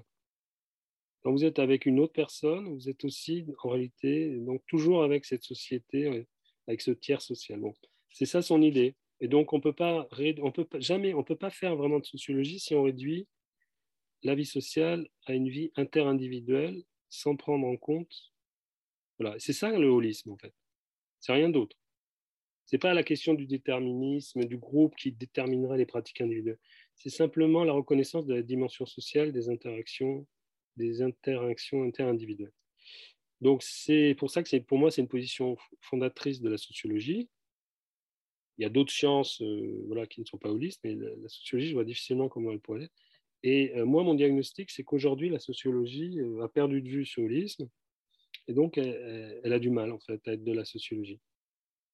Moi, je parle de crise de la sociologie dans ce sens-là, et parce que la société a évolué encore, à passer encore un cap, un nouveau palier dans l'individualisation des rapports sociaux, devient de plus en plus euh, important de faire la sociologie, de plus en plus difficile de faire la sociologie. Parce que parce que c'est de plus en plus contraire à notre, mentalité. Donc on revendiquera les droits de l'individu contre la sociologie, ce qui est absurde. Enfin, pour moi, c'est absurde en tout cas. C'est au nom des droits de l'individu. C'est ce que j'ai dit aussi à la fin, c'est-à-dire que si le sociologue comprend qu'il s'inscrit dans le cadre normatif de l'individualisme moderne, ce qui est le cas, il comprend pourquoi il faut lutter contre les suicides, parce que c'est euh, la morale des modernes, et il comprend donc comment il peut aider euh, à, ce que l'individualisme normatif soit mieux réalisé. Le sociologue n'est pas contre l'individualisme normatif, il dit simplement qu'il y a des conditions sociales pour que cet individualisme normatif soit réalisé. Donc c'est à tort qu'on reproche aux sociologues, enfin ça dépend, après il y en a qui, y en a qui sont caricaturaux, hein, je sais bien. Il y en a qui donnent une mauvaise image de la sociologie parce qu'ils sont très... je suis d'accord, enfin on peut le dire ça aussi, on a le droit de critiquer les sociologues. mais je veux dire, le geste sociologique, il, faut, à mon avis, le comprendre comme ça. Voilà, pardon, c'était un peu long. Merci. Euh, Astrid, peut-être tu veux? Oui, euh, moi j'avais, euh, je voulais revenir en fait sur la clause d'homogénéité, donc qu'un fait social doit être expliqué par un fait social. Bon, on, va voir dans une prochaine conférence sur MOS qu'en fait ce cloisonnement entre sociologie, physiologie, même Albax peut le rediscuter d'une certaine façon en fait cette compartimentation. je voudrais savoir voilà ce pour éclairer un peu le, aussi le public, hein, qu'est-ce qu'en fait la sociologie actuellement de cette clause euh, d'homogénéité? Est-ce que c'est un axiome euh, euh, important ou est-ce qu'il y, a une idée de polyfactoriel, par exemple, où en fait c'est très difficile d'isoler un fait social qui serait pur ou même un fait biologique pur, en fait, chez l'être humain, c'est très difficile à isoler ou, euh, ou, encore un fait psychologique pur. Enfin, en tant que psychiatre, j'ai du mal à percevoir ce qu'est un fait, un fait psychologique pur. Et c'est vrai qu'actuellement, en tout cas, que ce soit en épidémiologie ou en psychiatrie, on va justement plutôt vers une idée que les choses sont hybridées, mmh. qu'on les modélise de façon en fait, euh, voilà, un peu compartimentée en disant bon bah ça c'est un fait psychologique, ça c'est un fait social, ça c'est un fait biologique, tout en reconnaissant le fait que euh, que la réalité, en fait, c'est des choses hybrides, mais pour la compréhension des choses, on a besoin un peu de les, segmenter, que ça pose du coup des problèmes ensuite, de, en tout cas en épidémiologie, comme on essaie de prédire les phénomènes, même en sciences biologiques, on essaie de prédire, bah, on, prédit assez mal, en fait, probablement parce qu'on est trop euh, grossier justement dans notre découpage du réel. J'aimerais savoir un peu euh, que quand, quand dit la sociologie durkheimienne euh, oh. actuellement. Ok, oui. Alors, oui, non, c'est une question importante sur laquelle d'ailleurs Durkheim a beaucoup écrit parce que bon, à la fois, il essaie de dégager la sociologie, de, marquer la différence entre la sociologie et la psychologie, mais après, il, explique souvent euh, comment ce qu'il appelle les représentations individuelles, liées, justement à chacun d'entre nous, et des représentations collectives, hybrides, etc. Mais c'est pour ça, alors d'abord, dans le suicide, il essaie de trouver une méthode qui va lui permettre d'isoler le fait social.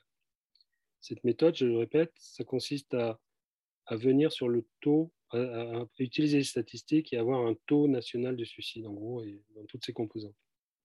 Puisque là, il, est, euh, il arrive sur un. Il considère en tout cas qu'il est à un niveau euh, qui n'est plus dépendant de l'observation de tel ou tel cas singulier. Bon.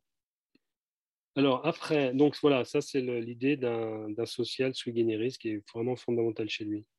Et il les contient, il est, il est à la suite d'Auguste Comte, il considère que la sociologie c'est la science qui couronne toutes les autres. Les faits, humains sont des faits physiologiques, biologiques, psychologiques, et euh, l'ordre social est un ordre euh, qui couronne tout cela. Donc, comme disait Comte d'ailleurs, c'est pour ça que pour lui, la sociologie, c'est une des sciences, c'est peut-être la science la plus compliquée, parce que c'est très compliqué. Donc, lorsque, en fait, c'est un problème de méthode. Lorsqu'on va être dans la sociologie, on va regarder les choses depuis la dimension sociale. Et par exemple, on va regarder donc comment les faits climatiques, physiologiques, biologiques sont interprétés par les personnes humaines, sont catégorisés, sont pensés. Et, euh, et, on va voir que cela dépend des sociétés, des groupes sociaux, etc. Donc ça, ça a été retenu en fait du durkhemisme. Aujourd'hui, dans les sciences sociales en général, c'est ce qu'on appelle le constructivisme c'est-à-dire le socio-constructivisme, c'est l'idée que la réalité sociale est une construction. La réalité, pardon, la réalité sociale, la réalité est une construction sociale, c'est-à-dire que lorsque nous parlons de la nature, de faits de la nature ou de faits sociaux, nous utilisons euh, des catégories, nous utilisons des concepts qui sont socialement produits, et euh, en plus, même l'observabilité de la nature est socialement construite, etc. Donc, euh, on ne peut pas accéder directement à la nature sans la médiation de ces normes et de ces catégories humaines. Et il revient à la sociologie d'étudier la production et l'évolution de ces normes et de ces catégories humaines. Non, euh, la sociologie ne peut pas se prononcer sur les faits climatiques en eux-mêmes, hein, ni sur euh, les faits biologiques, mais elle peut faire une sorte de socio-histoire de la façon dont les humains se sont rapportés à la nature ou à leur propre corps. Donc c'est pour ça que l'idée de multifactoriel, euh, c'est compliqué de ce point de vue-là parce que ça casse cette idée de d'un point de vue, ouais, on est obligé de dire hiérarchique en fait. En tout cas pour le sociologue, il, est, il ne peut pas mêler. Donc c'est pour ça que cette clause, cette clause d'homogénéité, à mon avis, elle reste importante, mais il faut bien comprendre qu'elle est purement méthodologique. L'autre fois, je voyais, enfin il y a trois ans ou quatre ans, il y avait le, le journal Le Point titré sur le fait que dans les prisons françaises, on trouve surtout des Noirs et des Arabes. Donc là, on a deux possibilités. Soit on dit que le fait d'être en prison est dû à la couleur de peau, je ne sais pas quoi, soit c'est la variable cachée. Et donc on dit en fait, parce qu'il y a plus, de, y a plus euh, de gens de ces ethnies-là dans les classes populaires. Euh, voilà. Donc c'est ça ce que va faire un sociologue en fait. Il va, essayer de voir la, variable cachée. C'est un peu comme pour la température. Euh, c'est pour ça que c'est important, je dirais politiquement aussi. Hein, de ne pas faire jouer directement le biologique sur les comportements sociaux, mais de toujours penser qu'il y a une médiation par la société. Que par exemple, le fait d'être un homme ou une femme varie selon les sociétés, pas les mêmes choses qui sont attendues, les mêmes comportements, les mêmes définitions. Donc ça, c'est l'exemple du genre est paradigmatique de, ce constructivisme social, hein, qui, essaye de, montrer mhm. qu'il n'y a pas de déterminisme direct, direct hein, entre le, disons, la, constitution biologique physiologique d'une personne et son comportement. Mais euh, après, il y a quand même un débat, je finis là-dessus en sociologie.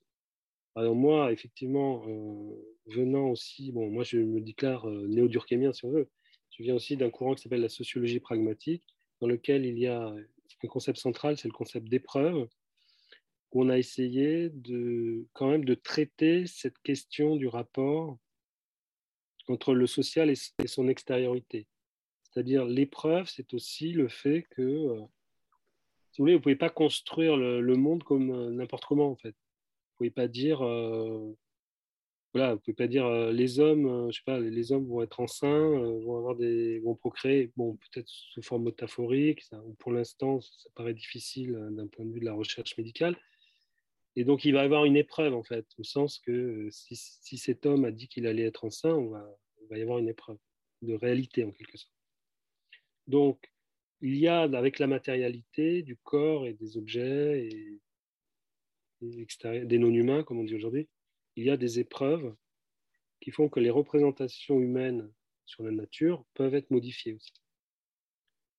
Donc, je veux dire, euh, ça, c'est une limite un peu au constructivisme, un peu euh, simple, quoi.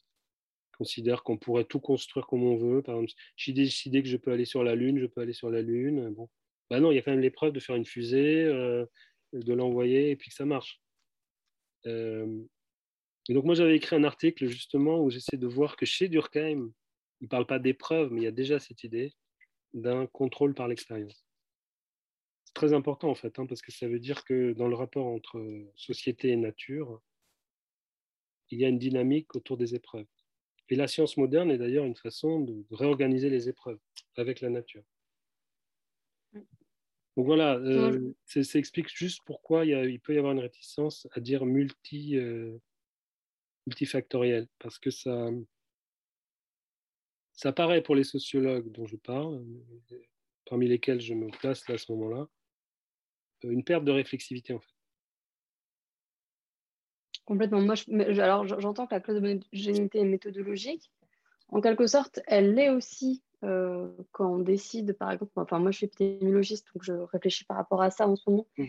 Euh, moi, je n'ai pas travaillé directement sur les modélisations de l'épidémie de, Covid-19, mais je sais que les, les collègues qui ont travaillé là-dessus, au début, c'était parti sur des modèles de diffusion, sans prendre en charge ce qu'on appelle dans notre jargon les facteurs comportementaux, qui mmh sont en réalité euh, ce qu'on peut traduire comme des facteurs sociaux. En fait, comme je dis phénomène hybride, c'est pas qu'on essaie d'hybrider les variables elles-mêmes mhm. d'un point de vue statistique parce que ça serait trop compliqué, ça peut pas marcher. On est obligé de passer justement par, des, par cette clause d'homogénéité pour tout en décidant que telle variable sera purement biologique, telle variable sera purement sociale, telle variable sera purement psychologique. Donc c'est cette clause en fait, euh, j'ai envie de dire disciplinaire quelque part, et, qui, et qui par contre, c'est l'idée de modèle plurifactoriel dans lequel on ne va pas juste faire par l'épidémiologie en s'appuyant juste sur la diffusion bactérienne ou virale en l'occurrence. Voilà, et ça, je pense, enfin, je pense que ça, ça peut être assez facilement intégré par Durkheim. Enfin, quand je oui, je pense que. Parce que quelque part, c'est ce qu'il fait quand il établit des corrélations justement entre euh, hérédité, alcoolisme, folie, qui considèrent être des variables physiologiques, hein, qui maintenant, du mmh. point de vue de l'épidémiologie moderne, ne le sont plus. Oui, bien sûr. Et en fait, c'est ce qu'il fait. dans ses modèles statistiques, il va hybrider, enfin, il va pas hybrider, il va hum, confronter au sein du même modèle, justement, euh, des variables dites euh, physiologiques, biologiques et des variables euh, dites sociales. Donc, il y a une clause de Oui, mais c'est quand même pour montrer qu'elles sont pas liées, justement. Dans, oui, mais démarche. Pour montrer que. S'il le fait, c'est qu'il part du principe que ça, elle pourrait l'être. Oui, parce qu'il part de la, des thèses en vigueur, les thèses à la mode, en fait, dans son environnement savant et en quelque sorte, il les prend une par une en essayant de voir comment on pourrait les tester, les éprouver avec ces histoires de statistiques. bon, après, il, il, essaye à chaque fois, enfin, il arrive en tout cas à la conclusion à chaque fois que euh, ces variables n'ont pas d'effet sur ce qu'il appelle, je répète, hein, le taux euh, de suicide, pas sur. Suicide, bien sûr. Hein, parce que ça, notamment la psychologie, c'est un point central. C'est-à-dire qu'il ne remet pas en cause que euh, c'est le petit passage que j'ai lu tout à l'heure. Hein, je ne remets pas du tout en cause que, euh, que sur des cas individuels, etc., le, le, des, des, des, dimensions psychologiques vont, vont, jouer dans le fait que cette personne-là se suicide et pas son voisin, alors qu'ils ont à, peu près les mêmes caractéristiques sociales. Hein. Mmh. Et ça, ça fait un peu le lien avec ma, ma question suivante, qui était la, la, jonction entre macro et micro, en fait. Mm. C'est pareil, encore une fois, en, épidémiologie, on a, ces mêmes modèles parce qu'on travaille même problème, parce qu'on travaille justement en général sur des populations. Donc, comme Durkheim qui fait des statistiques sur des populations globales et qui ne s'intéresse pas à des cas euh, individuels. Donc, euh, c'est à, à, ce jour largement irrésolu. Et c'est vrai que le problème de la médecine scientifique actuelle, c'est qu'elle a du mal à faire la jonction entre des observations scientifiques qui sont en général sur des échantillons larges et la pratique médicale qui est une pratique en one-to-one, quoi, le médecin et son patient. Mmh. On a du mal justement à appliquer les résultats de la, issus de la recherche à la relation duel. Et je me demandais justement, euh, alors j'ai l'impression que Durkheim ne cherche pas à résoudre ce, problème parce qu'il se place d'emblée dans une posture que justement de euh, dénoncer des vérités, alors avec tous les guillemets qu'il faut mettre parce que c'est pas au sens euh, absolu du, terme, mais énoncer des vérités sur les sociétés sans se poser la question de la réalité pour les, enfin, la vérité individuelle. Euh, oui, mais quand même, c'est aussi l'énigme que, que j'essaie de, formuler. Est-ce qu'il est bien obligé malgré tout de nous dire comment cette réalité qui est constatée au niveau euh, collectif mmh a forcément un lien avec les individus au, au plan particulier? Sinon, parce que comme je disais, c'est quand même eux qui se suicident c'est pas le fait social qui se suicide, c'est les gens. Donc, euh, si on trouve des régularités au niveau macro, il va falloir avoir une théorie euh, du lien entre les, ce qu'on observe à ce niveau et puis les comportements individuels. C'est pour ça que je dis que la résolution de ce problème, pour moi, c'est sa théorie de l'intégration sociale, c'est-à-dire sa théorie de la, disons, de la socialisation à travers deux, deux dimensions. Il y a d'abord euh, bon, ce qu'il appelle l'éducation, donc ce qu'on appellerait aujourd'hui la socialisation, les normes qui ont été intériorisées, hein, qui par exemple, euh, bon, pour prendre exemple, sont, plus individualistes chez les protestants que chez les juifs, voilà. Mais il n'y a pas que ça, il y a une deuxième dimension, c'est euh, le type de liens sociaux dans lequel la personne est actuellement. Et autrement dit, si voilà, si, j'allais dire, même un juif, s'il n'y a plus de relation d'intégration réelle avec, avec son groupe religieux ou avec d'autres groupes d'ailleurs, s'il est totalement isolé, etc., même avec voilà, il va être peut-être plus enclin à suicider que s'il a des relations fortes voilà, dans ces groupes. Parce que, en fait, ce qui préserve les gens du suicide, selon Durkheim, c'est ça sa thèse, c'est l'intégration dans les groupes, quels que soient ces groupes, au fond.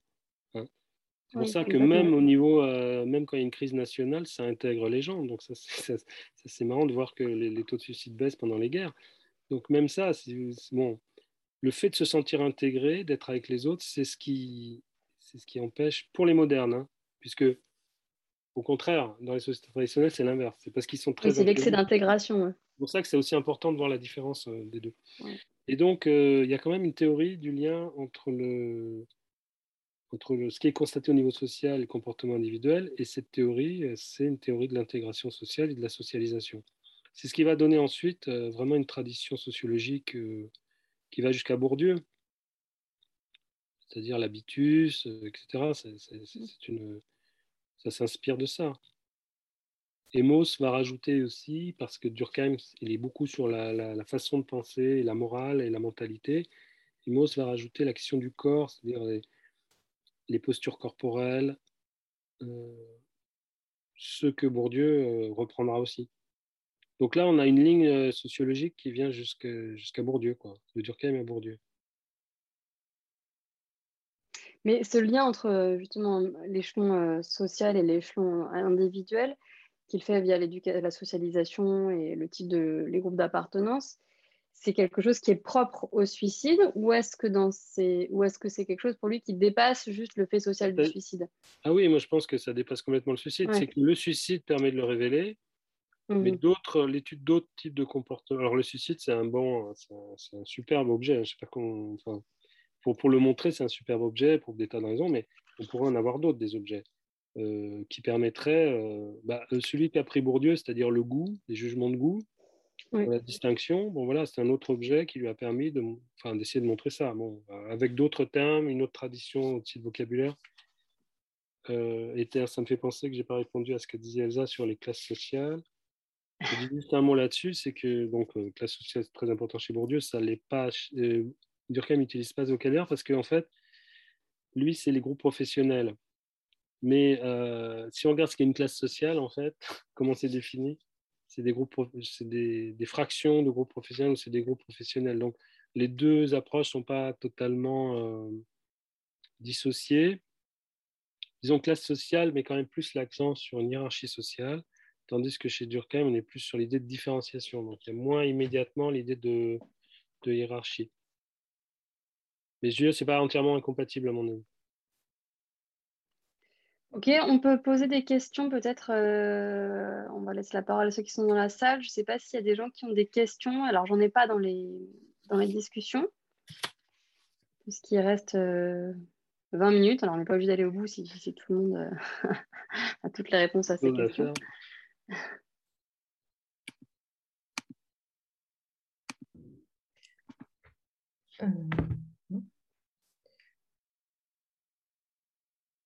Elsa, tu veux réagir? Euh, moi, j'ai non, j'avais deux, deux, choses qui m'ont un peu marqué dans l'exposé. C'est notamment la question qui, où Durkheim dit c'est un acte donc, euh, de l'individu qui n'affecte que l'individu. Et je trouvais ça assez incroyable d'imaginer une telle formule et que lui ait pu se dire. Alors, je vois très bien en quoi ça constitue vraiment un bijou sociologique d'étudier le suicide, à la fois parce que c'est impossible de pouvoir réaliser des entretiens avec les personnes qui ont réussi, et à la fois parce que c'est effectivement un, acte complètement individuel, mais alors qui n'affecte que l'individu. Je, je me demandais si la suite de. Non, mais c'est. Oui, là, je peux répondre tout de suite. C'est que c'est un passage où il ne parle pas en son nom propre. C'est un passage où il essaie de, de, de, faire valoir des idées, des opinions communes sur le suicide, mais il ne les mmh, partage mmh, pas. Mmh. En fait, il dit on nous dit que. Et puis après, il va montrer que euh, pas du tout, en fait.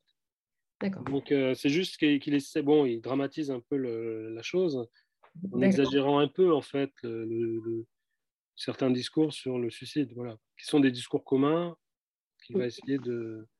Il va s'efforcer, en fait, de démentir. D'accord. Et après, sur la question de cette euh, possibilité d'immuniser l'individu, euh, je me demandais s'il y, avait vraiment cet objectif de. Est-ce qu'on lui, il est dans l'optique d'un zéro statistique, enfin, dans l'idée que ce serait possible euh, d'avoir. Non. Non, parce que je pense d'abord, d'abord, il dirait que, me semble-t-il, il dirait que le suicide est un phénomène normal au sens sociologique, c'est-à-dire que ce qu'il appelle normal, c'est les phénomènes universels. Il y en a dans toutes les sociétés et donc euh, avec l'idée que c'était très difficile d'imaginer une société humaine où il n'y a pas de suicide. Donc euh, c'est aussi pour ça que voilà. Après, il essaie de montrer que dans la modernité, mais un peu avant en fait, avec le christianisme, etc., il y a une condamnation croissante du suicide. Et puis après, il y a même une nouvelle attitude qui est plus euh, humanitaire, on va dire, qui est plus de dire non plus de condamner le suicidé, mais de, de mettre en place, de le sauver en fait, de, de prévenir le suicide. Et voilà. Et ça, c'est pour lui une attitude très moderne qu'on ne retrouve pas dans la plupart des sociétés, mais qu'on retrouve dans les nôtres et qui est liée à ce qu'il appelle le culte de l'individu. Donc, euh, c'est pas lui qui, dit qu'il faut euh, prévenir les suicides. selon lui, c'est la société, c'est nos sociétés qui tendent à le dire en fait. Alors, pas forcément à savoir le faire, parce que justement, elles ont une approche très individualiste, selon lui, hein, des, du problème, très psychologisante et insuffisamment sociologique. Parce que pour lui, les vraies causes du suicide, du taux de suicide Hein, des taux de suicide très élevés qu'on a, par exemple, dans, des pays comme la France, comparé à d'autres, ou dans les, pays scandinaves, ça marcherait aussi. Bon. Il y a, y, y a, cette idée que comme c'est généré par notre organisation sociale et aussi par nos, notre régulation, notre manque de régulation des activités sociales, c'est quelque chose, en tout cas, surtout sur la réglementation, au fond, euh, sur lequel on peut intervenir politiquement il y aurait moyen de baisser les taux de suicide. Ils n'ont rien de fatal. Euh, si, par exemple, on a, alors voilà, c'est toujours la même solution, hein, une autre organisation des professions, euh, plus d'intégration sociale de manière générale, qu'on laisse moins les gens seuls face à leur solitude, que voilà, qu'on prenne la mesure en fait des difficultés de notre société de ce point de vue. Et c'est ça qui veut dire. Hein, donc c'est pas encore une fois, c'est au niveau de la société. C'est comment faire baisser le taux de suicide dans la société. C'est pas comment empêcher tel ou tel de suicider, bien que évidemment les deux choses soient liées, mais euh, empêcher tel ou tel de suicider, justement, c'est plus pour lui du domaine du clinicien dans un cas, ou bien de peut-être d'autres types d'acteurs qui interviennent, etc. Voilà. Donc, euh, ce que je trouve, euh, juste sur ce point, ce que je trouve vraiment remarquable, parce que j'avais oublié qu'il faisait comme ça, c'est non seulement qu'il dit comment, il propose des solutions politiques dont on pense qu'on veut, mais qu'ils ont quand même fondé sur une réflexion, une analyse. Mais c'est surtout euh, qui, qui, dit pourquoi on doit vouloir. Et ça, franchement, ce que je disais dans l'exposé, c'est qu'aujourd'hui, il y a beaucoup de sociologues qui critiquent des tas de choses, ils nous disent jamais pourquoi il faudrait le vouloir. Ça, ça vient du fait qu'il a une vision historique, qu'il sait ce qu'est la modernité, tout ça. Hein, par exemple, les sociologues, ils sont extrêmement banals de ce point de vue-là, généralement, c'est pour l'égalité homme-femme. Ils disent jamais pourquoi il faudrait le vouloir. Tandis que lui, il nous dit pourquoi. Parce que d'abord, il nous dit que ce n'est pas le cas dans plein de sociétés. Il nous dit que c'est la morale des modernes, mais c'est une morale qui est entravée, c'est une morale qui est en train de se développer, etc. etc. Je trouve qu'il donne une perspective, en fait, sur nos. Euh, qui, qui, rend, du coup, notre attachement à ces, ces valeurs moins arbitraire, en fait. Parce que c'est comme ça que nos sociétés sont organisées et c'est ce qu'elles appellent comme type de régulation. Ça ne veut mm. pas dire qu'en euh, dans les faits, ça, ça aille forcément dans ce sens-là, loin tant s'en faut. Hein, parce que... il y a Joanne Giry qui veut poser une question. Après, j'ai deux autres questions aussi dans le chat. Est-ce que Joanne veut prendre la parole Oui, oui, bonjour. Euh, alors moi j'avais juste, enfin juste, non plusieurs choses, mais, mais euh, pour, pour m'en tenir à ça, euh, c'était juste un commentaire en fait sur, sur les techniques du corps de, de Moss qui a été évoqué, parce qu'effectivement on, on, voit beaucoup Moss aujourd'hui être mobilisé par le biais de ce texte pour promouvoir justement des approches multifactorielles. Et je voulais simplement revenir sur un passage qui est, très illustratif de, cette conférence, où, précisément il, il, prend à bras le corps la question et exclut le, multifactoriel pour mieux faire ressentir euh, ce, que, ce, que, Cyril appelait le, la hiérarchie. Euh, il disait les techniques du corps n'obéissent à aucune nécessité naturelle. Euh, le social n'est pas une cause parmi d'autres, mais bien la seule, la seule qu'il reconnaît. Euh, qu'il admette des conditions d'existence dans un énorme appareil biologique et une roue d'engrenage psychologique n'y change rien. C'est au fond à la nécessité grammaticale, à l'autorité de la société, qu'incombe l'essentiel de la charge causale, soit à ce qui est commandé, je le cite, par les circonstances de la vie en commun. Je le cite à nouveau, car l'éducation fondamentale de toutes ces techniques consiste à faire adapter le corps à son usage. Et il dit vraiment nécessité grammaticale? Non, ça c'est moi, c'est pour. Ah bon, d'accord. Euh. J'ai eu peur, j'ai eu peur à un moment. Je me suis dit, génial. Non, désolé Cyril. D'accord. Oui, oui, bah, en, ce en quoi il est, il est effectivement durkheimien.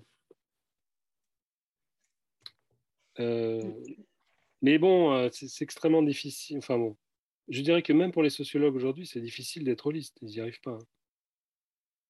C'est un des trucs les plus difficiles dans une société individualiste. Parce que tout de suite, on est accusé d'être, voilà, je sais pas, soit réactionnaire, soit je sais pas quoi, négateur de l'autonomie individuelle. Et en plus, comme je disais, c'est vrai qu'il y a certains sociologues qui ne donnent pas des très bons exemples, qui n'ont pas donné de très bons exemples de ce, de ce holisme, euh, enfin, qui, qui, ont, un holisme qui n'est pas durkheimien, justement. Donc ça disqualifie beaucoup l'approche sociologique qui paraît immédiatement euh, scandaleuse parce que très déterministe, négatrice de l'autonomie individuelle, je sais pas quoi. Est-ce qu'il y a d'autres questions euh? Ouais, j'en ai dans le chat. J'ai quelqu'un qui demande euh, alors comment on peut euh, éclairer les suicides au travail ah. avec Durkheim? Sur le lieu de travail, hein, c'est ça? Ou... Ah, je pense que par, à l'occasion du travail. C'était plus large, à mon avis. il y a des gens qui se suicident sur le de travail, et après d'autres qui, le mettent clairement en lien avec des conditions de bah travail. oui, enfin, le lien entre suicide et travail, donc pour, euh, bah, c'est très important pour Durkheim, puisque la solution qu'il propose, c'est justement l'intégration dans les communautés de travail. Donc, euh, donc pour les deux suicides qu'il, euh, dont il pense qu'ils sont les suicides qui dominent dans les sociétés modernes. Concernant le suicide égoïste, c'est souvent un suicide de, vieilles personnes, en fait, ou pas toujours, hein, mais souvent de vieilles personnes qui euh, ne travaillent plus, qui est exclues de la communauté de travail et qui perd un peu le sens euh, de son existence, euh, etc. Donc, c'est un drame du, de l'activité déclinante. Voilà. Donc, mais pas parce qu'on ne travaille plus, en fait, c'est parce qu'on n'est plus intégré dans l'activité. C'est plutôt ça, parce qu'on ne voit plus les collègues, parce qu'on ne discute plus, parce qu'il n'y a plus, parce qu'on se sent inutile, parce qu'on on se demande ce que, à quoi ça a servi tout ça, parce qu'en plus peut-être que le métier a changé, alors on se sent complètement largué, on se sent devenu inutile, alors que auparavant on était, euh, on était intégré, on était actif, on était important pour les autres, important au sens affectif, etc. Donc ça, c'est une première chose. Et le remède, ça serait de mieux intégrer les vieux. Voilà. Donc ça, c'est une première chose. Deuxième, euh, et, de les intégrer, si possible, encore dans les communautés de travail, par le travail, par un lien qui garderait avec l'organisation professionnelle. Ou le, voilà. Bon, ça, c'est une piste.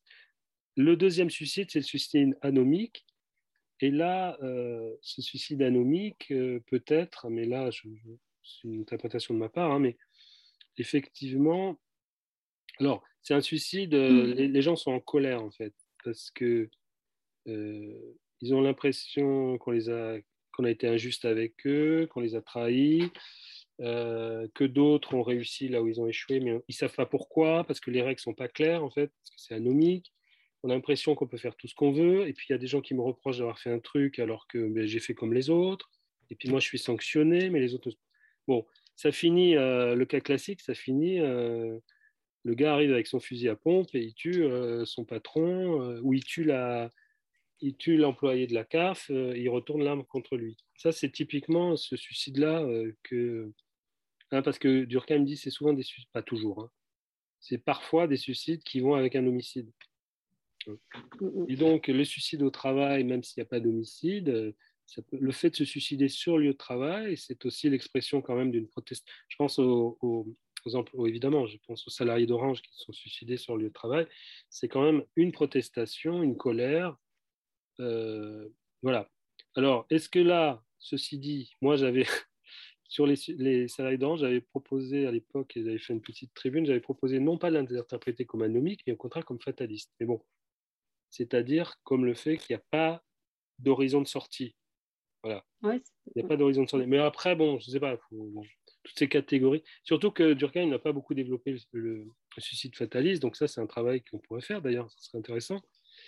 Euh, donc je ne me prononce pas pour savoir si c'est plus, plutôt anomique, plutôt fataliste, mais enfin, son idée, c'est que quand même, on pourrait y remédier si les règles de l'activité professionnelle étaient plus claires et surtout plus démocratiquement établies c'est-à-dire si chacun pouvait y prendre part à leur élaboration, non pas qu'elles soient imposées de l'extérieur aux salariés, mais que les salariés puissent les élaborer et y consentir.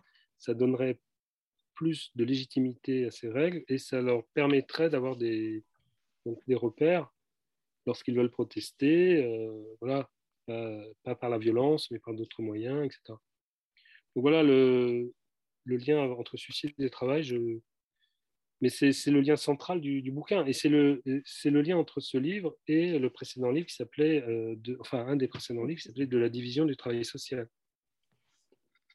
Il y a une autre question, c'était euh, à un moment donné, euh, vous avez dit qu'en période de guerre, il y a moins de suicides. Bon. ça, je ne sais pas. Enfin, ma, question en tant qu'ex-historienne, c'est est-ce qu'on est vraiment sûr de ça Notamment, par exemple, il y a beaucoup de suicides dans l'armée qui sont maquillés notamment pour la Première Guerre mondiale, euh, ou des équivalents suicidaires, en fait, euh, où les gens sont fusillés. Bon, ça, c'était plutôt d'un point de vue vraiment historique. Est-ce que Dur, Durkheim, est-ce qu'il s'appuie vraiment sur des, sur quel chiffre il s'appuie pour dire ça? Et deuxième, c'était donc la personne demandait est-ce que ça peut être lié à d'autres phénomènes qui ont un temps de guerre ou est-ce que c'est vraiment lié à l'idée de nation? C'est-à-dire que, par exemple, les personnes qui auraient dû se suicider, en fait, sont décédées au front, etc. Donc, ça, rejoint un peu ma, ça, rejoint un peu ma question. C'est-à-dire qu'effectivement, enfin, comparer des statistiques de sociétés en guerre et des statistiques de sociétés en paix, c'est compliqué. Et en plus, quelle est la fiabilité du enfin, dans le fondement des statistiques C'est comment on compte, comment sont définies les catégories, qui compte et pourquoi. Donc, c'est vrai que des taux de suicide importants dans une armée, c'est pas très. Euh, en général, les amis ne publient pas trop ça, donc ça peut être euh, dissimulé mmh. autrement. Bref. Oui, bah, écoute, de toute façon, les, les chiffres euh, qu'utilise Durkheim, bon, il a le mérite quand même de chercher des chiffres les plus fiables possibles à son époque. Hein. Évidemment, euh, si on les compare au type de chiffres dont on disposerait aujourd'hui, c'est justement sans comparaison du point de vue de la précision, etc., de la fiabilité. Mais bon, il y a d'ailleurs des chercheurs qui s'étaient employés aussi à refaire tous ces calculs pour montrer euh, qu'à tel endroit ou tel endroit, ils s'étaient plantés. Bon. C'est vrai, sans doute c'est vrai tout ça, mais ce qui reste, c'est le geste général de, de ce livre. Quoi. Hein. Alors, sur les... Sur le, non, c'est pourquoi les gens... Donc, il a, d'après les chiffres dont il dispose, euh, effectivement, sur plusieurs nations européennes, il, a, il montre que les en temps de guerre ou en guerre civile, le, taux de baisse. Bon, est-ce que c'est uniquement des problèmes d'enregistrement, de visibilité? Je ne pense pas. Parce qu'en fait, il a, en tout cas, lui, il propose une théorie, c'est que c'est l'intégration, en fait. C'est-à-dire que les gens sont c'est la mobilisation générale, les gens sont mobilisés. Et euh, en fait, c'est un effet euh, positif de cette mobilisation, c'est qu'ils sont moins justement dans ce, euh, ils ressentent plus le lien social qui les unit à leurs concitoyens. Et ils sont moins dans, ces, dans cette solitude, dans, ce, dans cette langueur euh, associée euh, au suicide euh, égoïste. Donc c'est ça son explication. Bon, après, je ne sais pas ce qu'elle vaut, hein, mais en tout cas, la, la, guerre, disons, la guerre civile, ou même la grande crise politique, type affaire Dreyfus, tout ça, c'est un moment de mobilisation des gens. Et d'ailleurs, peut-être, peut-être, voilà, on pourrait essayer de voir aujourd'hui, euh, est-ce qu'il y a moins de suicides dans les deux mois qui précèdent une présidentielle? On verrait peut-être des choses comme ça. J'en sais rien, je ne connais pas les chiffres. je, pensais même euh, dans, les mois qui, suivent une, victoire euh, de football, par exemple, voilà, par exemple, de France, ce type de mobilisation collective autour d'une idée. La mobilisation collective, oui, qui est importante. Hein, c'est pas le Bon. Et alors, sur, le, sur, la, sur l'armée, euh, bon, bah, ce qui montre d'abord, c'est qu'il y a effectivement, les militaires se suicident plus de manière générale que les, tous leurs concitoyens dans nos sociétés. Il y a un suicide militaire qui est plus fort. On l'interprète comme un, suicide altruiste résiduel, euh, parce que dans l'armée, en tout cas à son époque, parce que je pense que ça a évolué, mais, mais le différentiel reste, hein, de toute façon. Euh, la discipline du nous doit s'imposer au jeu, etc. Et on doit être, on doit être capable d'un suicide que j'appelais sacrificiel. Encore euh, récemment, le, caporal, euh, comment s'appelait euh, Bosco, je ne sais plus son nom, qui est mort il y a 15 jours au Mali. c'est comme ça que ça a été présenté en tout cas. voilà. C'est quasiment, alors je ne dis pas que c'est un suicide parce qu'il ne s'est pas donné la mort quand même Enfin, il est allé au-devant d'une situation. Euh, enfin bon, voilà, ça, se rapprocherait en tout cas peut-être cette figure-là. Donc, il y a beaucoup de suicides euh, chez les militaires. Est-ce qu'il y en a plus en temps de guerre? Euh, C'est pas évident. Alors après, enfin, je ne sais pas les chiffres, faudra regarder. faudra regarder. Mais l'intuition, à mon avis, l'intuition de Durkheim, c'est que non, il y en a moins. Il y en a moins. Parce qu'il y a la mobilisation. Alors, on ne parle pas des, gens qui ont été blessés à mort sur le champ de bataille et qui achèvent leur souffrance. Hein. Et du coup, le cas limite, euh, même si c'est un peu euh, à la fois évident et euh, trop proche pour en parler, mais c'est vrai que de voir qu'il y a eu plutôt, il me semble, une baisse du taux de suicide pendant les confinements, ça, interroge quand même qu'est-ce que le social, c'est-à-dire le Covid n'était pas une guerre, mais les gens sont très isolés socialement et en même temps, ils ont peut-être. Enfin, est-ce qu'on peut parler de mobilisation, de social, si c'est pas de la coprésence? Non, non, justement, ouais, mais non, mais d'ailleurs, c'est intéressant parce que intuitivement, on aurait pu penser que le Covid, euh, le confinement en tout cas, isolant les personnes, serait moins intégré. Et que voilà, donc moi je ne savais, pas que le, ce que tu dis là, que le taux de suicide a baissé. ça, ça c'était, ça, c'est vrai pour le première vague. D'accord. Mais ça l'est plus après. Et en fait, je pense que ce qui a joué, c'est l'effet mobilisation. Sur la première, tout le monde était euh, en, en hypervigilance. en tout cas, je bien, trouve que c'est une hypothèse. Et après, après par contre, il y a un Ouais. Et je trouve qu'après, il faut regarder les chiffres, justement, et puis euh, à l'intérieur des chiffres, peut-être les sous-groupes, euh, etc. Hein, c'est toujours les populations plus précises. Mais je trouve que euh, du coup, l'hypothèse durkheimienne que la mobilisation, disons la mobilisation nationale, a un effet préservateur par rapport au suicide, je trouve du coup, c'est assez intéressant en réalité. Il faudrait le tester empiriquement, je suis, d'accord, il faudrait voir. Est-ce que euh, l'Émile Durkheim, on peut dire qu'il a théorisé le lien social en le nommant comme tel ou pas? Parce que derrière la mobilisation, c'est cette force euh, du lien-là. Est-ce que il a posé l'expression, lui, ou pas? Je ne me rappelle plus. Le lien social? Ouais, c'est pas. Non, pas vraiment. Oui, si, il l'emploie, mais je ne pense pas qu'il l'autonomise comme un concept. D'accord. Lui, son concept, c'est solidarité. Mais ah c'est dans un sens. Euh, ah, c'est pas, c'est dans le sens, dans le sens technique. Hein, c'est, ça veut dire, euh, on, dit, Elias après a parlé d'interdépendance. Alors aujourd'hui, c'est plus facile à comprendre interdépendance que solidarité parce que solidarité, ça a une connotation qui, disons interdépendance, c'est-à-dire, euh, il veut dire solidaire comme euh, les pièces d'un objet technique sont solidaires l'une de l'autre. J'en fais bouger une, ça fait bouger, ça entraîne l'autre. C'est solidaire en ce sens. Euh, donc, il parle de forme d'association aussi, hein, pour dire le lien social. Donc, il parle de lien social. Solidarité, association, lien d'association, etc. Euh, peut-être on peut même rajouter organisation sociale, qui, renvoie aussi à une idée proche, la façon dont les, différents groupes sont liés. Parce qu'il s'agit de liens entre individus, mais aussi entre groupes, euh, et notamment entre groupes professionnels puisque les, les, activités, il y a une division du travail très forte. Donc, euh, je sais pas, les, les, producteurs de tel bien sont liés aux vendeurs de tel bien, qui sont liés, etc. Ok, bah merci. On arrive à 20h. Je n'ai pas d'autres questions dans le chat a priori. Donc, euh, ah. oui, hein vas-y. Bah, il y a Baptiste Legros. Baptiste, euh, je... ouais.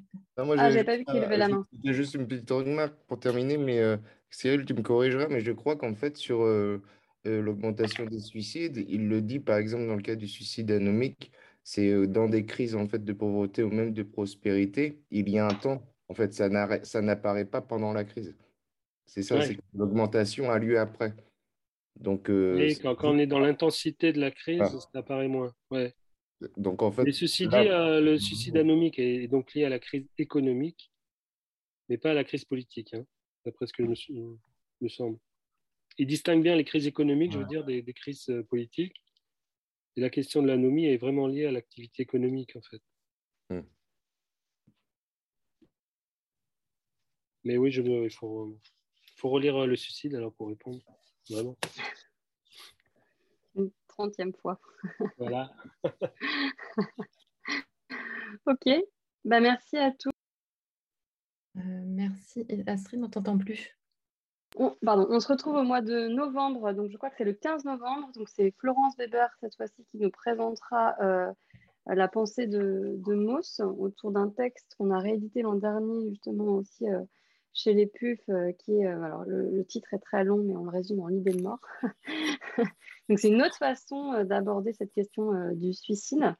Une, autre, un autre, une autre définition que, propose Moss. Et ce texte est, intéressant parce qu'il il avait été proposé à la Société française de psychologie que Moss dirigeait à partir de 1924.